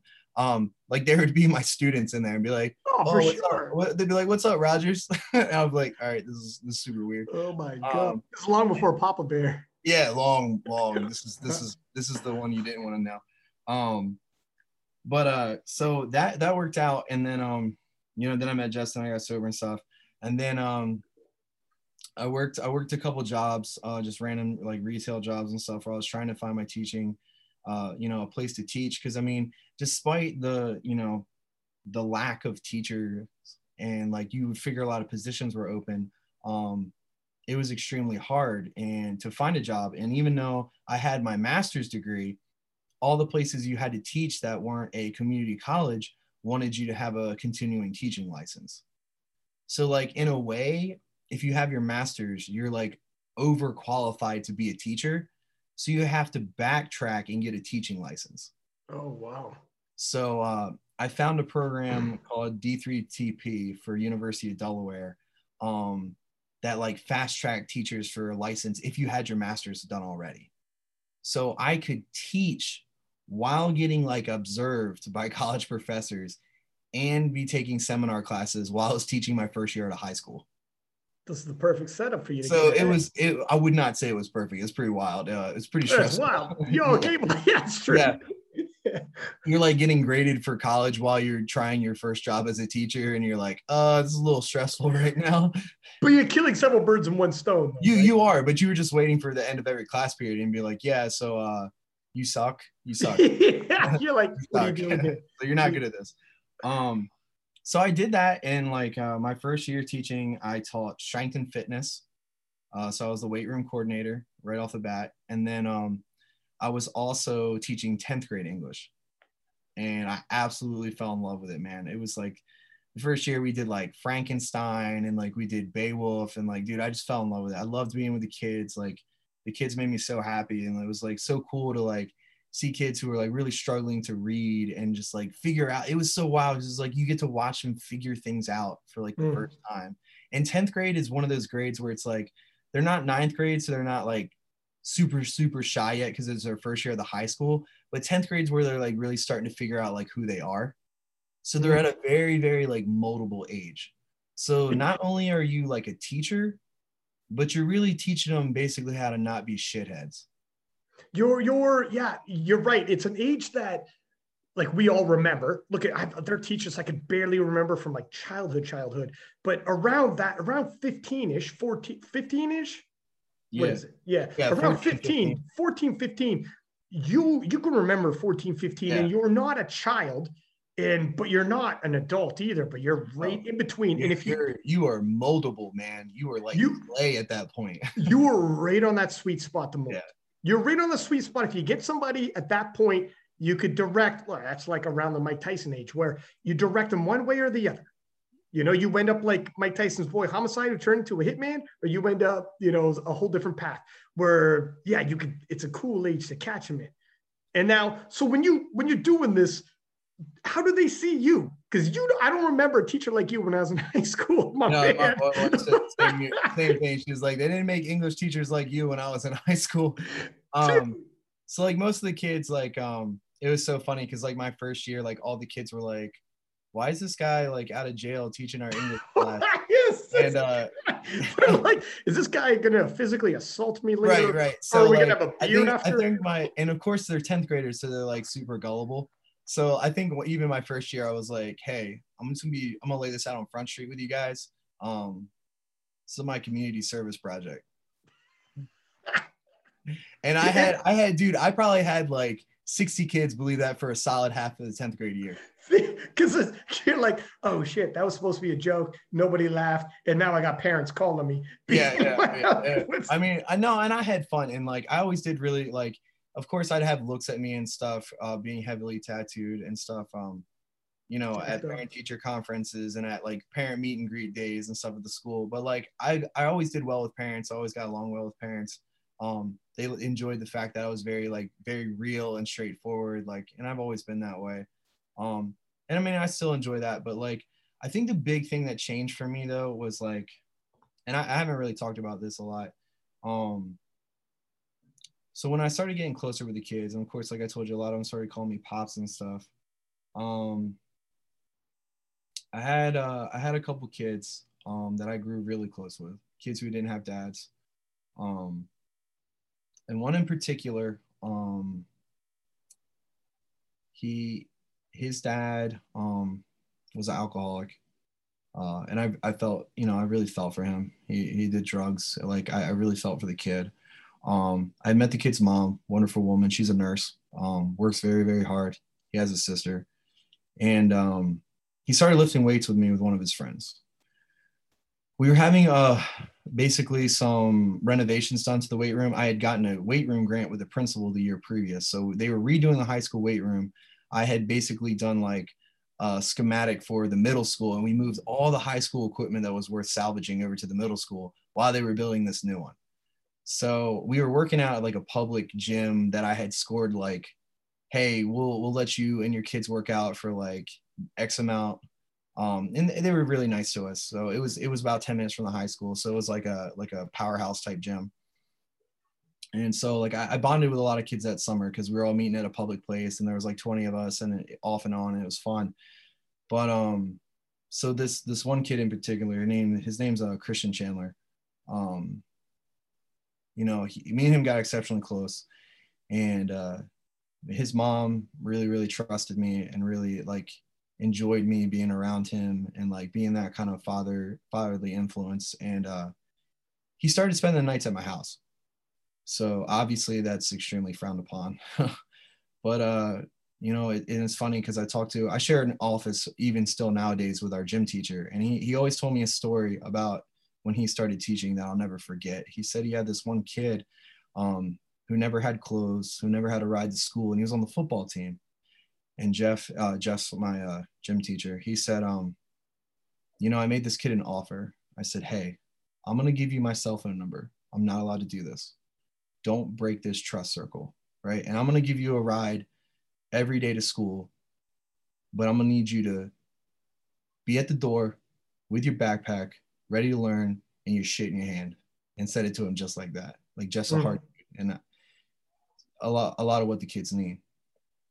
So he drove this kid like every day to school, like on his way to work. So he was like, "Hey, meet me after school. I'll drive you home. No exceptions. If you don't show up, I won't do this for you again." Mm. Very hard on the kid, but like the kid didn't take it for granted, right? Structure and discipline that he might not have had though. Right, right, Which exactly. feels like safety. Exactly. and discipline feels like safety. when you don't Exactly. So he did this for this kid. And Jeff told me that was like he's older than me. So he said that was probably like almost seven or eight years ago. Uh, this kid contacted him on Facebook like last year and was like, Hey, I've been searching for you forever. And I just wanted to reach out and say to you, you fucking changed my life. And that was like all it took. You know, it was like, at, at what edge does do, what at what place do you stop being a teacher and like you're so much more of that to a kid? So like I really thought about that and it changed a lot of things for me. And I, I started having this kid stay the weekends at my house. Like he would go to the gym and train with me. Like he would sleep on my couch. Like you're turning into his you're turning you're turning into a father figure for sure. Yeah. He he called my wife mom. Oh wow. Like he had a mom that was a wonderful woman, but he called Jess like his second mom. Like he he called her mom too, or like something funny like that. But like, and you know, we'd go out to eat, and it was weird for me because it was like the first time I ever felt like, you know, me and Jess don't have kids, but it was like it was like the first time like I I felt like a dad. I was like, shit, like this is. It's weird the feelings you start to feel towards like a younger individual because you're like this is this is what it must like to sort of be a dad like to sort of you know be that for somebody and you know, and he his mom would talk to me and text me and be like, "Hey, is it is it okay if if Christian comes to camp?" They called it Camp Rogers, which was like going to my house for the weekend, and uh, dude, he and then he started competing. So then he started coming to competitions with me and competing at like the age of 15, and I was like, "Fuck, dude! Like if I ever had a kid, like." This was it, and like when we were at competitions, like he'd be watching me, be like, "Yo, that's that's my dad." Like, and it, dude, it just, and honestly, it just fucking changed everything for me. Um, yeah, sorry, go on. So, uh, me and another teacher, his name's Joe Pauline, and I will forever be grateful for this man. Um, we're still very close friends. He comes and works out at my gym now. Um, me and him started paying for meets out of pocket. Like, so we, we were getting groups of like, you know, six to 10 kids together, going to USPA, going to RPS meets, RPS sometimes because it was a little cheaper because we didn't have membership fees. I mean, not that USPA is expensive, but it's like when you had that many fucking kids, like, dude, it's expensive. Exponentially gets bigger. Yep. Yeah, yeah. And I mean, have you ever tried to feed an army of 15 year olds? Like, holy shit, right. dude. Yeah. got a house and home. Yeah. Like, we'd come in. I remember this one meet. Uh, we, Jess came into the hotel furious because there was just a fucking trash bag overflowed with like food wrappers and shit just leaking out onto the floor. And I'm like, how much do these little motherfuckers eat? Like, oh, oh my God. You can't feed a 15 year old boy. Dude, you can't. There's just, it's a never ending pit, man there were some 15 year old boys who were like 200 pound freaking monsters and, and yeah. they eat like their metabolism through the roof. Yeah, like a growing. Yeah. So, so, me and Pauline would take these kids this meet, and this was long before the foundation. Like we were doing this all out of our pockets. We had a couple friends donate like used sleeves and belts, and like I had some friends hook me up with some singlets. So we we got all the kids like hand me downs and stuff, and the kids like they didn't give a shit. Like they loved every minute of it. Um, so one day we were in the weight room and uh, we we had talked about like hey you know like the school doesn't really we don't we don't get any money from the school. Like no one gave a fuck about us. Um but but all the kids knew that i gave a fuck and that was all that mattered to them. And so we were like hey you know let's let's do something cool for us. Like you know everyone does t-shirts. Let's let's get some headbands for the powerlifting club. Like all the kids love the sweatbands and stuff. So I talked to Junk. I made a design. We got a custom thing going for Junk, like 20 headbands or something. And uh, so we're in the weight room, and this is after the the things that come in. And uh, this this kid, this basketball player, comes in and sees me with all the powerlifting kids, and all these kids wearing these matching headbands, right? Like and Cobra Kai, for God's sake. Yeah, yeah. He goes, uh, "Yo, man, like, why do you have that on? You look stupid." And uh, at the time, I was wearing sweatbands quite a bit too. Um, but uh, the kid goes, um, his name is Brian. He goes, "What do you mean? This is my headband. This this is my club headband. We're in the club. This is the club headband." and uh, he gets in the rack. He gets all fired up. He's screaming and yelling, and it's because the kids mimicked what I did back then. Like I was a super intense lifter, and they mimicked what they saw. Like they loved it when I'd get freaked out and get intense. And kids are, oh yeah, like they get wild, and they loved it. And uh, he comes out of the rack after hitting like a squat PR, right? kid's like 14. He's like, looks right at that basketball kid and goes, That's why I wear that headband. That's why I wear that. there was more to it because he looks over at me. He's like, um, because that's my dad, and he Oh. wears this headband, and when I wear this headband, I feel like I'm him. Hmm. And dude, like I just I lost my shit, man. Like you can't you can't replace that kind of stuff. Hmm. And it was once you know that stuff started happening, and I was like, yo, like this this has to become something. Like you can't just be like, oh, I did some headbands or oh, I did some t-shirts for some kids. Like it's got to be more than that. I got to do this for more than just one or two kids. Like it's got to be a fuckload of kids, like as many as possible. And then um that summer after me and Joe had like taken some kids some more meets, um I went to nationals that year and right before we left for nationals for 2019 nationals in Ohio, um I filed for the 501c3 to officially become a state charity and a federal state uh, federal charity. And uh, I had got it by the time I got back, but like it was so wild because like I knew I knew it was in process, like I knew it was going on, and I was working with a wonderful lady named uh, Mallory Hammond who who sets up nonprofits for like a business. Like she's very good at it, very helpful. Um, but the whole time I'm at 2019 Nationals USPA, like these kids are all at each other's house like they'd all gathered at one house on a big screen and they were streaming the youtube the usp youtube watching me and my buddy james like on on the youtube. And they're whatsapping me in the group chat like the barbell group chat from the school like while i'm behind the curtain. So Yeah. they're all like oh do this attempt do this attempt. Like all my kids are super fucking hype and sending me pictures of all of them together. And of course i'm behind the thing just like crying my eyes out losing my shit because i'm looking at pictures of my kids that are like all together like just to watch me. And um dude they sent me this video of them all like uh everyone in the room's like freaking out. And uh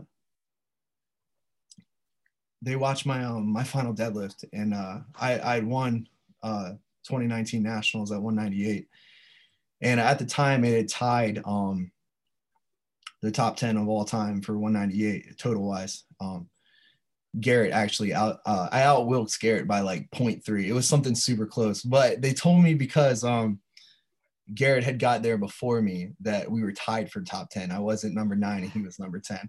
So me and him love to love to talk shit on each other about that. And uh, that was actually where I met Garrett for the first time. He wasn't competing, he was watching me compete with I mean he wasn't there for me, but he was there and saw it. But um, you know, and all my kids were like, dude, like you know, we're so proud of you, like, and all you do for us. And the whole time, like, I, I knew, like, I was like, fuck, dude, I'm gonna get home and we're gonna have a foundation. And it's like all this shit we used to talk about and like we just was just words, it's like all gonna become a real thing. And now flash forward, you know, two years later, um, you know, I have an extremely successful children's charity. We've helped donate thousands and thousands of dollars and clothes to kids and back to school and all the shit that I, I we had said and just talked about in a fucking broken down weight room. You know it's all it's all so fucking real and tangible now. Like you can put your hands on it. You can see the fucking differences. Hmm. and if you had told me that you know six years ago that this is going to be what i was doing you know with the ultimate goal of opening like a facility where kids with from broken homes and stuff can come train for free can come you know find that that piece that that piece that they need to feel whole like all these other kids did with me when i started this like that's always been the goal man i stopped i stopped lifting for me a long fucking time ago You you ever think? I don't know if you ever think about. Um, you know, we often later on life try to become the people that we needed when we were younger, and you coincidentally working with 13 to 14 year olds right around the time when you needed that and started getting started getting bad for you started picking up your addiction as a teen and you if you would have got somebody like yourself at that point in time you know you it's almost like when you meet somebody and you think they need you it's almost like trying it's that you you have become the person that you needed when you were around that age if you were there and you got a hold of yourself at 13 14 and you could sit down with 13 14 year old travis and tell him you know, and be that person that he needed and be that father figure and be that guy, you know, with the headbands and crash on my couch. You need me, reach out. Here's my cell phone and and the whole nine. It's like you're saving yourself. Only like, you know, that's that's what th- these patterns happen. And it's wild that in terms of um, all the different age groups that you could have ended up teaching for 13, 14, that is exactly when you could curve it back the other way and save some kids.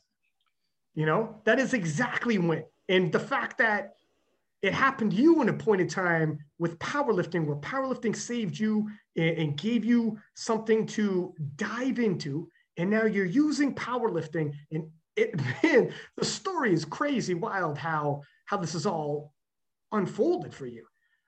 Like this isn't just, this doesn't sound like just, you know, this, this is, this is all falling into place, my friend.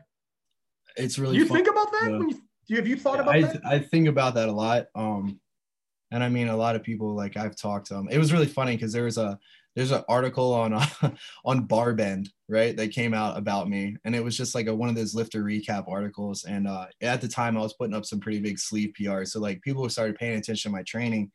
And uh, one of the funniest parts of, about the article was it was like talking about like my like competition history and stuff. But one of them was like, although he posts very morbid captions, Roger seems to be po- positively progressing. And I was dying because, like, I was like, yeah, I mean, I guess as an English teacher and like a, a writer and poet, like, I do post some weird shit. But um, again, it was like that thing, like, you know, I I write what I think, not how I would normally speak to someone. But um, so as much as that affects me, like, so my kids, um, one of my other kids that stayed at my house all the time. Uh, his name's Cam. He actually came home from the military this weekend. So uh, it's always so hard when I see my kids and they're like they're like really grown up. So like he he he came to the new gym. You know, we had talked, and it sucks because about the military releases, like even if they put in for military, they really don't know if they got it till like a day or two before they're supposed to leave. They're like, oh, by the way, you're going home for break, and then it's like, oh shit. So they they get hit with all these plans. But one of his plans was like, he's like, dude, I gotta come see you at your new gym. And like, so we're talking, and like, he's just like, you know, I remember, you know, when you didn't have a gym and you didn't have the old cave in the barn. Because the old cave was a barn. Now it's a real gym. But the whole cave was a fucking like a renovated chicken coop, dude. Like super backwoods Delaware shit. Um, but uh he goes, dude, do you remember when we were sitting in this? Uh, it was uh, like another big CrossFit box. They didn't have AC. It was hot as fuck, dude. Oh my god, we'd be wrapping our knees in like hundred degree we- we- weather. You'd be like soaking before you even got to the fucking rack. Um, he goes, do you remember when we were just like flat out like laying in the in the fucking on the fucking horse mats in this place, just sweating our asses off, talking about all the all the fucking shit we do in a couple years. Do you remember that? And I was like, Of course I remember that, dude. Like, I think about it all the fucking time. And he was like, Bro, do you ever just like, this is him talking to me. He's like, Do you ever just like look around at all your shit and be like, we used to talk about this. Like we used to think about it. We used to talk about it and have conversations about what we would do and what we wouldn't do if we had our own and this and that. And he's like, all this shit you ever fucking said to me came true. Everything you said you were gonna do about being uh, one of the best at 198, whether it having a gym, whether providing for other kids, he said all the fucking shit you ever said to me came true. And he said, I could never say that for another fucking adult I've met in my entire life. Hmm. So- and it makes you think like how many how many kids need that adult in their life like not just as a parent but one that fucking tells the truth the one that's uh, you know one of their word right? If i tell you i'm to do something for you if i tell you i'm to help you like i'm to do it. And that i mean that impacts me a lot man because like when i see him it's so hard to put into words how i feel when i see him because i'm like dude you're like almost 20 now. You're like so fucking grown. And he looks like a grown ass man and he's jacked as shit in the marines and i'm just like That's humbling too when you meet a kid who's all of a sudden he's bigger than you as an adult. And you're like, Oh my god, yeah, he's fucking humbling. I don't. I don't know. I don't think I like it. I'm, it's it hurts my ego. He, he, he walked in. He walked in and immediately took off his shirt and was like flexing in the new mirrors we had just hung last week. And I'm like, dude, put that shit back on. You're embarrassing me. I was like, you're bigger than me now. I was like, it's one of those deals. When you were a kid, you were the father figure. When he comes in now, if some jumped off, you'd be like, could you protect me, sir? Yeah, I was like, bro, I'm, I'm too old for this. I'm too old like for this story, man. I don't like this. To, I'm gonna need you to handle stuff with the old man. Right. But I mean, like, when, when, you, when your kids come home and they tell you just like how appreciative they are of like everything you do and it's like it's not like you do it for the appreciation but the fact that like they can recognize that like that means what you did meant something and that's well, that's like all it needed for me. For sure you do need i mean you don't do it for the recognition but the recognition lets you know you've done something which is funny to say because but when you when you go through life sometimes you don't know if you're impacting people. It sounds like it's like the fucking pretty girl who doesn't know she's pretty. You don't know. Some people like travis of course but you'd be like i don't know. Am i doing good? Am i there's something you don't necessarily know sometimes. That's why they say if you're feeling certain ways appreciative towards someone fucking tell the person. Yeah, because yeah. you assume they know. You assume they know but they don't, man. If you don't pull them aside like, you know what you did when I was young, how I could have went certain ways and you helped me out. You know how much you helped me out. And the person might have been like, really? It's like, yes, man. You people don't know. So yeah, I, I get it where it's like, not that I'm chasing recognition, but it feels good to have. It dog, it's it makes you human. Yeah, but and the thing with that is too, like uh it's funny you mentioned that because I, I had somebody like get on me like, I mean, of course, you're gonna have your internet trolls and bullshit, but it's it's a little different between like you get a lifting internet troll and then you get somebody trying to like fuck with your yeah your like personal stuff on business and like the charity and stuff. So like I had some guy that was like, um, I mean, not that I usually pay attention to shit like this, but like it, it was a good point, and I thought I made it very clear the way I talked back to him about it. It was like, um, he was like, you know, if you're if you're so just and so doing this for not attention and things like that like why do you always post like paypal receipts and stuff like that? Like you know why do you always show money? And i told him i was like dude you know i i really wish i didn't have to do that. But in this day and age like fucking evidence is everything man. What do you mean by paypal receipts uh like like like if all right so like if i sent like you know, a check off to something, or I, I paid for shirts for like all this big donation and shit like that. You know what I mean? Like proof that the the funds from the foundation are going to what I'm saying. Oh, gotcha, gotcha. So I had somebody get on me about it. He's like, why do you feel like you always need to post that? Like, don't you think that's very like you're trying to get attention and stuff? I said, no, sir. Like everything now is evidence. Like I want people to see where that money is going. I want people to see receipts because there's so many fucking crooked charities and shit out there you know? A lot of them aren't on set percentage regulations so it's like you could still do 90 10 and still be considered a nonprofit charity. I could keep 90% of what i make and give back 10 and be a nonprofit. Oh okay i didn't know that.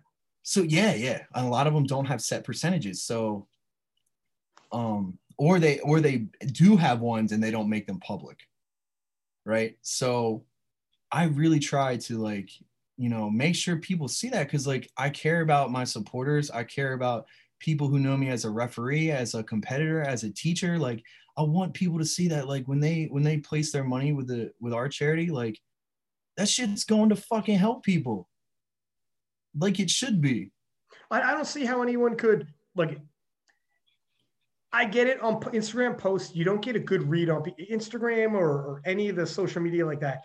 Very tough to get a read on somebody. Oh, I didn't know you would be like this when I had you on. I had no freaking idea. If someone sat down and listened to this podcast and didn't think you heard your story and how you talk about it and didn't think you were sincere, they're fucking as, as cynical as they come and you don't even need to address them. But you could tell if somebody's like sincere, someone comes on with the sales pitch and it's like, hey, let me tell you about how great a guy I am and where your money can go to. Yeah. Like yeah. that is not, you can tell, man. That's not what the conversation is. Look at if if we, you know, it's funny. I'm glad you said how you look when you said you're describing being a teacher. And it's like, look at if you see me come in here, obviously a jacked up, tatted up dude, beard, um, you know, if you didn't say that, if someone's just hearing the audio, and we and this is an audio podcast, I might throw some clips on there, but it's audio. Nobody would listen to you and be able to picture you when you, they see the Instagram post of you, your shirt off lifting and whatnot. Like that's why these podcasts are important, man. It'd be crazy. It's I bet you guys like Garrett, who initially had some back and forth, thought it was another meathead that he's that he usually gets his back and forth with. He'll listen to a podcast like this and be like, God damn it. You feel bad if you're like, this was the guy I was having a sporting rivalry with. Like you, it's it's the quintessential. If you don't you if you don't don't judge a book by its cover, dive in a little deeper. And some people will be unfortunately cynical.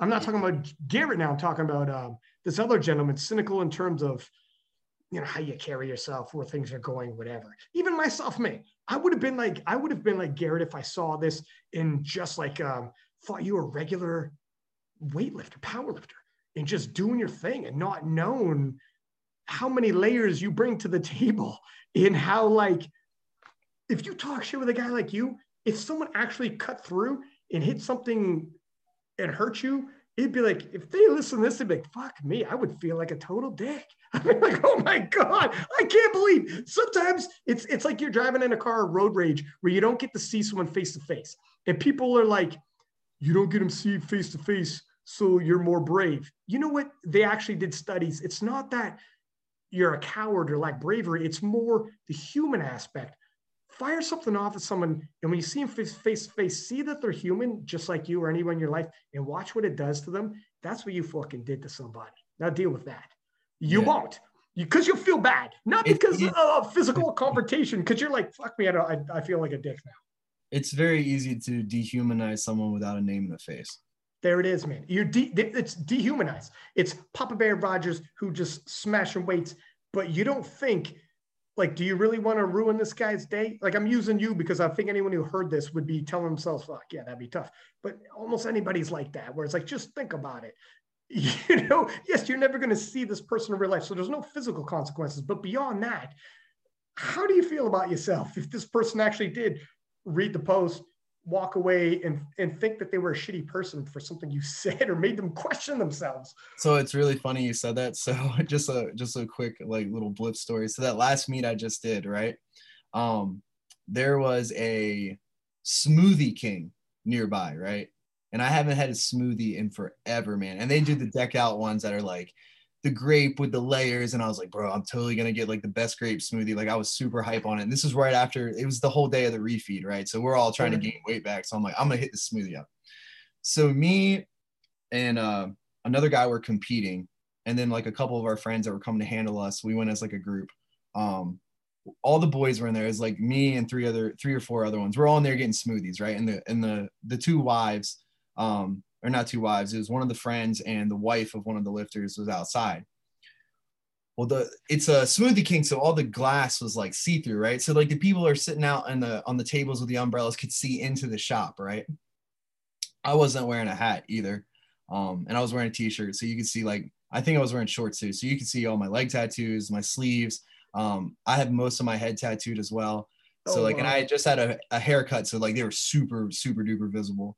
Um, I guess this this English lady. See now, now I'm really glad you're not English because I could have said Canadian, try to make you feel bad. Um, so she's uh, so she's, nice. she's looking through the glass and she's talking to her her her husband or boyfriend or something. And uh, um, keep in mind, our our our two girls that were with this group are also outside, very close in earshot with them. And this lady goes, "How fucking stupid is he?" And she's just going off to her friend about like i don't understand why you would do that to your body? It's so fucking ugly. I bet he doesn't even do anything and like going on and on and on. So our friend's wife is listening to this whole thing and they're both just like fucking staring at each other. They're like oh my god if travis could only hear this woman right now. So i get outside and key and uh, one of the girls tells me she's like um so you see that that older english lady over there? How old are we talking dude, I, I would say like upper 50s, uh, lower 60s. So like, I mean, twice my age. Oh yeah. Um, and of course, you know, they have that generational gap, but it was just going on and on. And then so this, we of course we didn't confront her or say anything because I'm not that kind of person. I'm not gonna go up and yell at some old English lady about a conversation I didn't hear you about. You prove her right when you do that. You yeah, yeah right. exactly. But it totally sparked a good conversation between all of us as we walked back to the car. Right. So we're talking. They're like, you know, what would this, what would, what would this woman say? You know, if she had found out you were a 10th grade teacher, if you were a charity owner, if you fucking took in kids and took care of all these kids, like what would she what would she have to fucking say about you then? And it, and it just makes me laugh, like thinking about what you're saying, because um I, I get I even on your like your posts, man, I'll get like dumb people being like, oh, you should get another tattoo, you clown, or like some dumb shit like that, like always. And it's just it's always so funny because like you know I I get the typical reactions like I'll get the the middle aged mom like pulling her pulling her kid close when I'm walking down the aisle to pick up a fucking loaf of bread, like I'm gonna snatch him up and eat his soul or some shit. like eat his soul. Yeah, and, it, strong, and, I and I always I always giggle and laugh because I'm like, dude, like I'm a teacher. Like they have no idea, and it's so hilarious because I'm like. I, I would say I'm a pretty giving person, and I'm just like these people have no idea because they're just judging me because of like all these tattoos and like you know i have number tattoos on me. I have stuff like that. So like people automatically assume like you know gang affiliation and shit like that. But i'm like dude you know what these fucking numbers are? More than half the numbers on my body are fucking totals. Hmm. like on my hand i have i have 1665 that was my first international elite total at 181 right? I have 18 on my fingers the first time I broke 1800. Oh, right. And then I have 1901 on my neck, which is the one I just set because I've been trying to break 19 for over two years. And people are telling themselves, like, I think that's some satanic shit. I, oh, or they're like, I think I read that before. I used to joke with kids. They were like, Mr. Rogers, what's the 18 on your on your hands for? I was like, if you got to ask me again, I'm gonna make it 19. and kids would like lose their shit. They're like, "Oh, I'm sorry, man. I'm sorry." But but like it's so funny because like I didn't have uh like really you know quote unquote like uh job stopper tattoos they call them before I had tenure at the high school. So once you have tenure at the high school, you've basically been observed uh, a lot of uh, you know a big amount of times. Um, a big amount of times. That was such great English from an English teacher. Like I said, I don't I don't talk how I You think. also said super duper, which I loved. I mean, Dude, I, that's my favorite. It's, it's, excusable though. Super duper. Um, why you can't something be super knew, duper? I knew exactly what you meant when you said it. Yeah. it you know, people because it sounds like a kid saying it was super duper. Hey, dude, I but, work with kids. Kids understand super right. duper. But let me tell you something. Even as an adult, you say super duper, I know where we're going.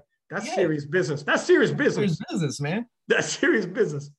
But, but yeah, uh. You were saying tenure. So I had, so I got tenure. So I've been observed quite a few amount of times. Had very high ratings on like your DPAS and stuff to qualify as a teacher for your continuing teaching license. Blah blah blah.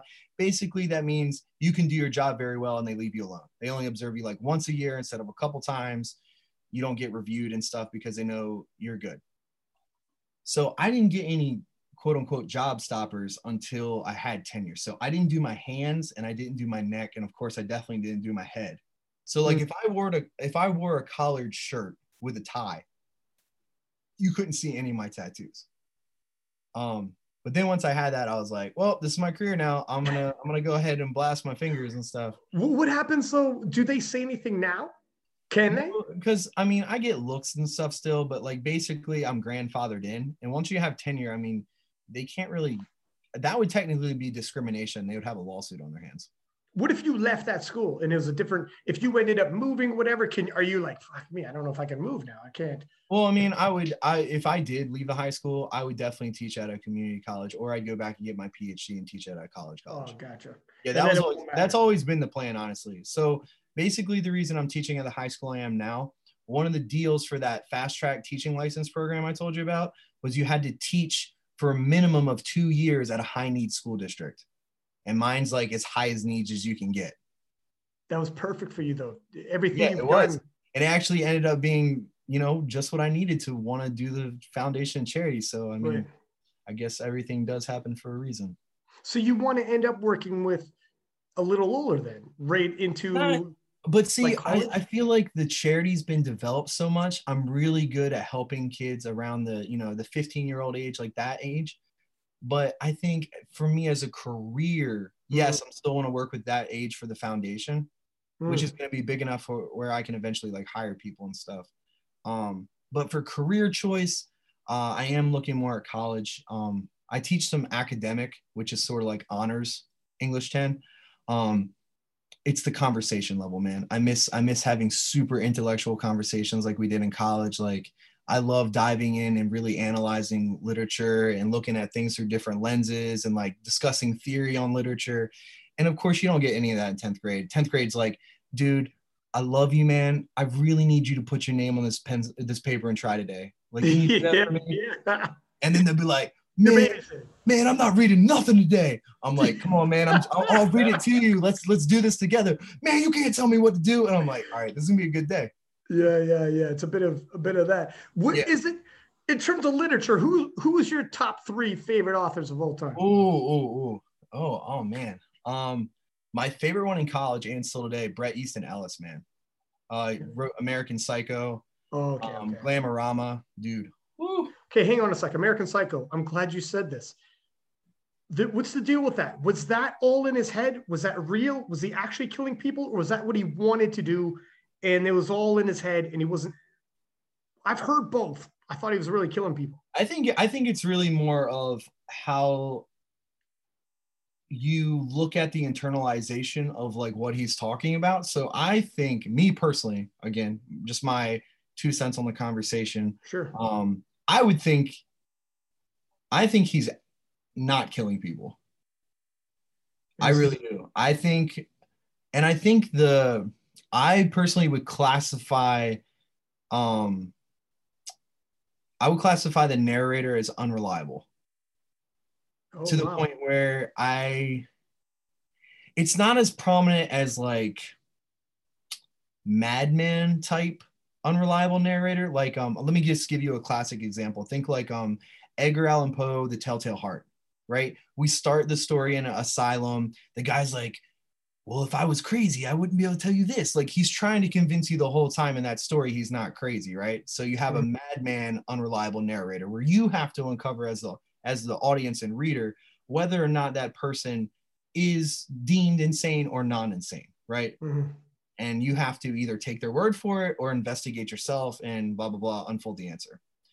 In American Psycho, it is like super over the top version of that, and I don't think I think he's trying to convince you of something, but they're not explicitly saying it. Like, for example, he doesn't break the fourth wall. I don't think that I recall in that in that I don't think so. I haven't seen Like, it. he doesn't ever, you know, say you and relate directly to the reader, like a playwright would be like on stage speaking to the audience, like which Telltale Heart does, and that's why I use that example. I don't think he explicitly uses that, but I still think that he is an unreliable narrator. I still think he's under the madman classification because he's not under classification of liar. Like he's not directly lying to you on purpose. I don't think he knows as a narrator. So therefore, you Ah. don't know as an, a reader. So I think you're still put in the same debacle of making that decision for yourself based on evidence throughout the book. What are a couple other well-known ones? Well-known ones like that. What Like un- we're- unreliable narrators? Yeah, where you think the story wasn't actually what we think it was. Um, let's see. Telltale Heart. Edgar Allan Poe has a, quite a few unreliable narrators, like especially for 10th to 12th. That's ones I typically choose because they're most relatable. But then you have ones like uh, even in classic movies, like um, have you ever seen The Sandlot? Of course, you've seen The Sandlot. Yeah, Yeah, like with the little kids and they hit the the ball or the fence and the big bad dog. right. But it's um. So another classification that I think it's called a knave or naive, almost like a naive, um, where that type of narrator isn't specifically lying to you as an audience member, but they are telling you the facts looking back, and because of their immaturity, make it unsure as reliable. For example, if you have an adult narrator telling the story as a kid, like The Sandlot, right? Are those events are they as or are they fictionalized because of a kid's point of view? Because like think about it. When you're a kid you hype everything up and it's real big. So it's like is that narrator really narrating something real or are they narrating it as they see it as a child looking back on it? Mhm. so that would be a different type of unreliable narrator. But um another uh, favorite book i have um the virgin suicides. Um jeffrey eugenides eugenides something like that Those were movies. Were those movies? it was made into a movie it had kirsten dunst in it that's the only reason i don't like it kirsten dunst Yeah, I think I. I think I. I don't know if I've seen it, but I knew it was a Um, movie.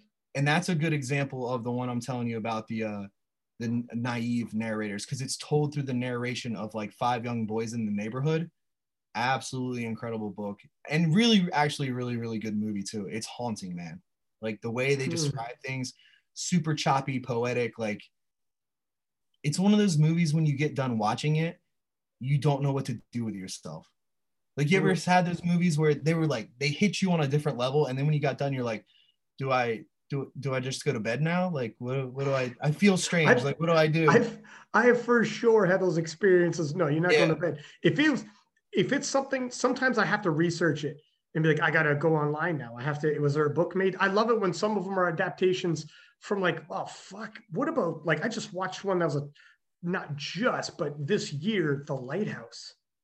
we watched that real recently oh my what god the hell was it? I don't even know what it was. What, it was I- crazy it was crazy like It it's stuff like that where you watch it and you're like i you know like the filmmaking of it like it, there's okay there's a certain aspect where even if you if the movie itself was like entertaining in the classical sense but the filmmaking of it and story writing and all that was so deep you're like it makes you super think and analyze what did i watch? What are we Well, looking at here? What was the well, real it does and it's like when you watch it you're like how confused were the writers and filmmakers while they were filming this? Like they don't even know what's going on. And that, that was made that there was a movie in the 60s and i think a book that was from a long time ago written about it. Um I, I have no idea. I still don't know what the hell i watched it was so strange because of the um like the comedy added into it. Did you notice that? Like it was like really creepy and haunting but at the same time like when they had um god why i'm drawing a blank right now. What's the actor's name? The one who william Dafoe or yes and he's like just like rolling in the bed and farting and stuff like as an old sea captain and it was like it was so creepy but then he just like fart and it would make you laugh and like bring you back to reality. I was like why did they place that in this movie? I wanted to ask you a question. I don't know if i should spoil it nah, whatever we'll leave it i don't know what it was though at the end the end scene i'm like what the fudge but whatever. It was a strange movie. Another movie, um, if you really want to, if you're into watching movies and you want to feel super strange about yourself afterwards, um, go check life, out right? um, Midsommar. what's that about Um, it's the by the same director. He's a new director. I think it's a. I think it's a he. Um, he also directed uh Hereditary. They're both horror movies, but I wouldn't classify them as full blown horror. Like um, they they are much more into the realm of like suspenseful and like mind bending. Mm. Um, and Midsommar's like a cult, and it's really creepy, and it has a big bear in it. So I was like, I gotta watch this. And then um, it freaked me out. It was one of the ones where I I asked my wife, I was like, Hey, it's it's October. What horror movies are we gonna watch? Because we're both horror movie buffs. And uh, I was like, Let's watch Midsummer Night. And she was like, Do we have to? Oh Like, wow it's a really good movie, but it just it's a lot on you, man. It's a lot on I'm you. gonna check this out, dude, because I want to do a couple of horror movies. Because yeah, I'm I, I'm that dude when it comes to Halloween and, and every like it's getting darker a little sooner. The Yeah. leaves are all dying around you, and you're like, oh hell yeah, we got to break into a couple. Uh, when this when this is over, I'll, I'll have to send you like a list of five that are. Send like, me on top five. Yeah, I'll send you top five to watch. Top five, man. I'm all in. Um, we're closing it. Okay, we're at like two and a half hours here. I want to cover a couple really? things. Wow. Yeah, no, dog. We we we crushed it. Uh, but that's how it goes, man. People when they come on, sometimes are like, "Are we going to be able? I don't know how long we're going to talk." I'm like, "Trust me, we'll, we'll probably end up talking." We'll, we'll end up talking. The, the the bigger task is cutting it after a while because we'll end up talking. Um, one thing, a couple things I want to ask you real quick though before we let you go. A, Sure. where do you see your charity going? And how do people obviously get a hold of this charity if they want to donate and help out? Okay, so real quick, um, we actually have our first sanctioned USPA meet December 12th. Oh well. So properly titled after uh, our first release, and it's called the No Luck Needed Open. So, like one of our big mottos, especially since me and Colleen built the foundation from literally nothing, um, was uh, we don't need luck, we make our own. So we entitled it the No Luck Open. It already sold out. I'm really, really excited. We have a super supportive community. We have people driving from like West Virginia and stuff. So like I'm super duper hype about it. Um, so we're gonna be doing some charity events at that, of course. Um, a lot of the t-shirt money, uh, I designed like a really cool t-shirt for it. Um, by the way, just a quick shout out, not to myself, but um, all all the uh, all the shirts and stuff from the foundation, I hand draw, and then I scan, and then I digital fun stuff to it on the computer. Um, but all that stuff's hand drawn. So like nice. you can even see behind me, I'm actually in the upstairs art studio right now with all the clothes and stuff behind me. Um, but all that stuff's hand drawn. So like I really try to take my time on stuff. I'm not one of those dude that just like slaps a logo into Photoshop and prints 100 shirts and tries to take you for your money. I put like 30 hour designs into t-shirts and like am up here like a madman like scribbling down on paper dog I, listen i don't think anybody can fucking listen to this podcast all the way through and question your passion. Uh, and i don't think um, anybody's listening is being like he's throwing this together. I sometimes i don't know if it's a good thing. I think it takes up too much time honestly. Wow that might whatever. You're a passionate yeah. guy. It is this is, how, this is how starving artists happen man. You're like that's it man. Like, you're an artist. where, where have you been for five days? I've been drawing. That's like, right. That's right. um, that's right but you can get a hold of us on my Instagram at Papa Bear Rogers. Um, and we also have a gym Instagram page now. It's the Bear Cave underscore MD for Maryland. Um, but my web store, we're actually getting a new website design currently. But my web store right now is papabearstrong.bigcartel.com. Links are in my bio and tabs and stuff. Same with the Elite FTS articles if you want to read on actually some of the stuff, crazy theory stuff you and me talked about earlier today, and also like the humble beginnings of the foundation and stuff like that. I published like kind of a very big variety of type stuff. Um, but yeah, my my biggest goal for the foundation is I really want to have a huge facility where underprivileged children can come and train for free, learn about powerlifting, learn about taking care of themselves, but more importantly, use those aspects of it to become more independent that yes while it's good to have people you trust like me who to confide in to have those father figures to teach people that like you you can own this. You can change who you are. You can make this better for you if you really want to and learn how to. So that's my that's my biggest goal for the charity. And when all is said and done and you're looking back how do you want to be remembered Um, it's actually a really important question for me because I've actually, uh, due to a, a couple of trips, I, I don't I don't really want to talk about out loud, but um, it's made me really think about this real recently.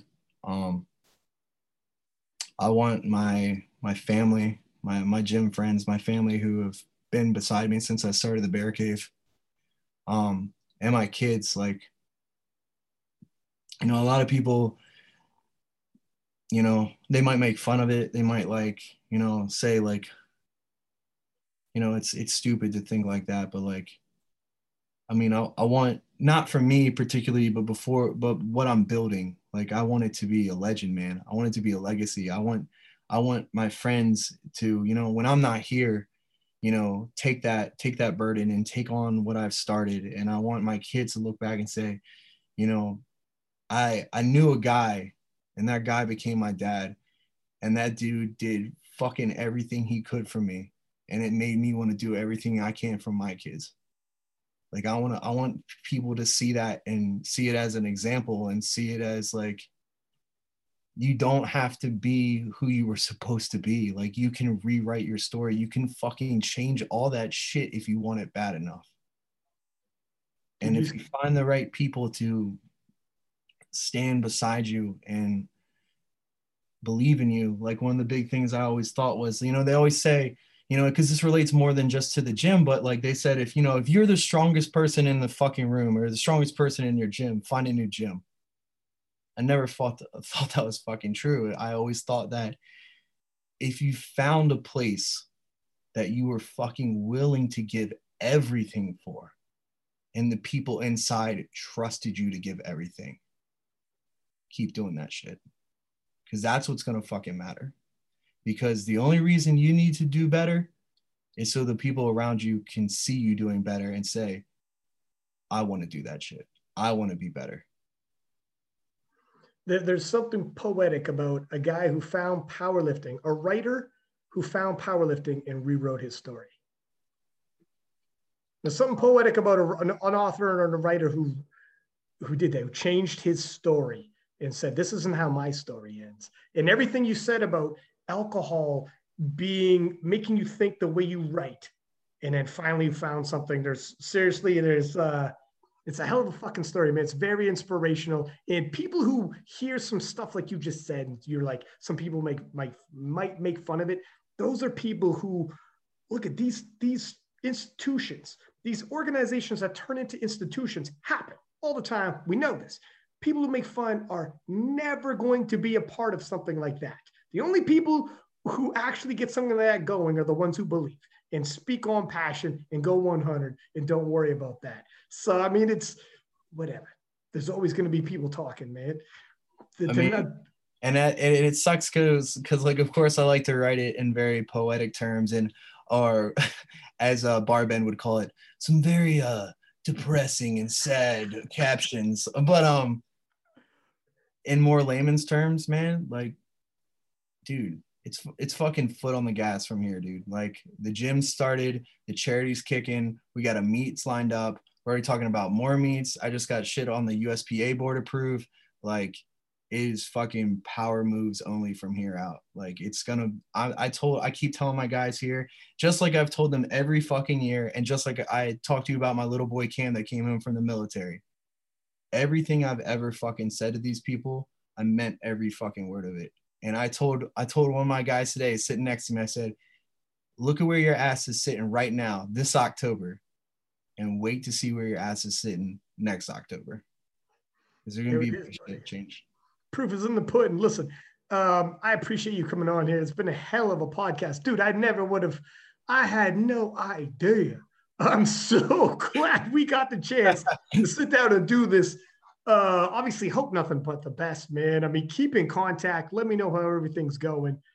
Um, freaking wow, you got a hell of a story, man of course, man. I really appreciate you, you know, giving me the time and the chance to be on here and talk a little bit and shoot the shit. And man, I didn't really think we'd be talking a lot of theory today, but I, I mean, I enjoy oh, these conversations. Brother, we could do, I could do, it's funny because like I can have the whole spectrum from a guy like Garrett on, and we're just shooting this shit, bounce from topic to topic, talking trash, talking about powerlifting. I could have somebody who's super into powerlifting on. I'm going to have uh, Squat University back on. Okay. We'll get technical into the lifts or have coaches on who talk about handling or have an individual like yourself and just get into like man that's the beauty of it you know is not having to do the same structured podcast question and answer style you know what i mean yeah like, no uh, i really i really enjoyed this one this was a lot of fun dude i enjoyed it too thank you very much much appreciated um, we're obviously going to keep in contact so good luck, my friend. I'm in of your course, corner. man. I'm, I'm, about to send you a list of five movies to watch right now. You did right, man. I need this. We're all already right, getting deep in October.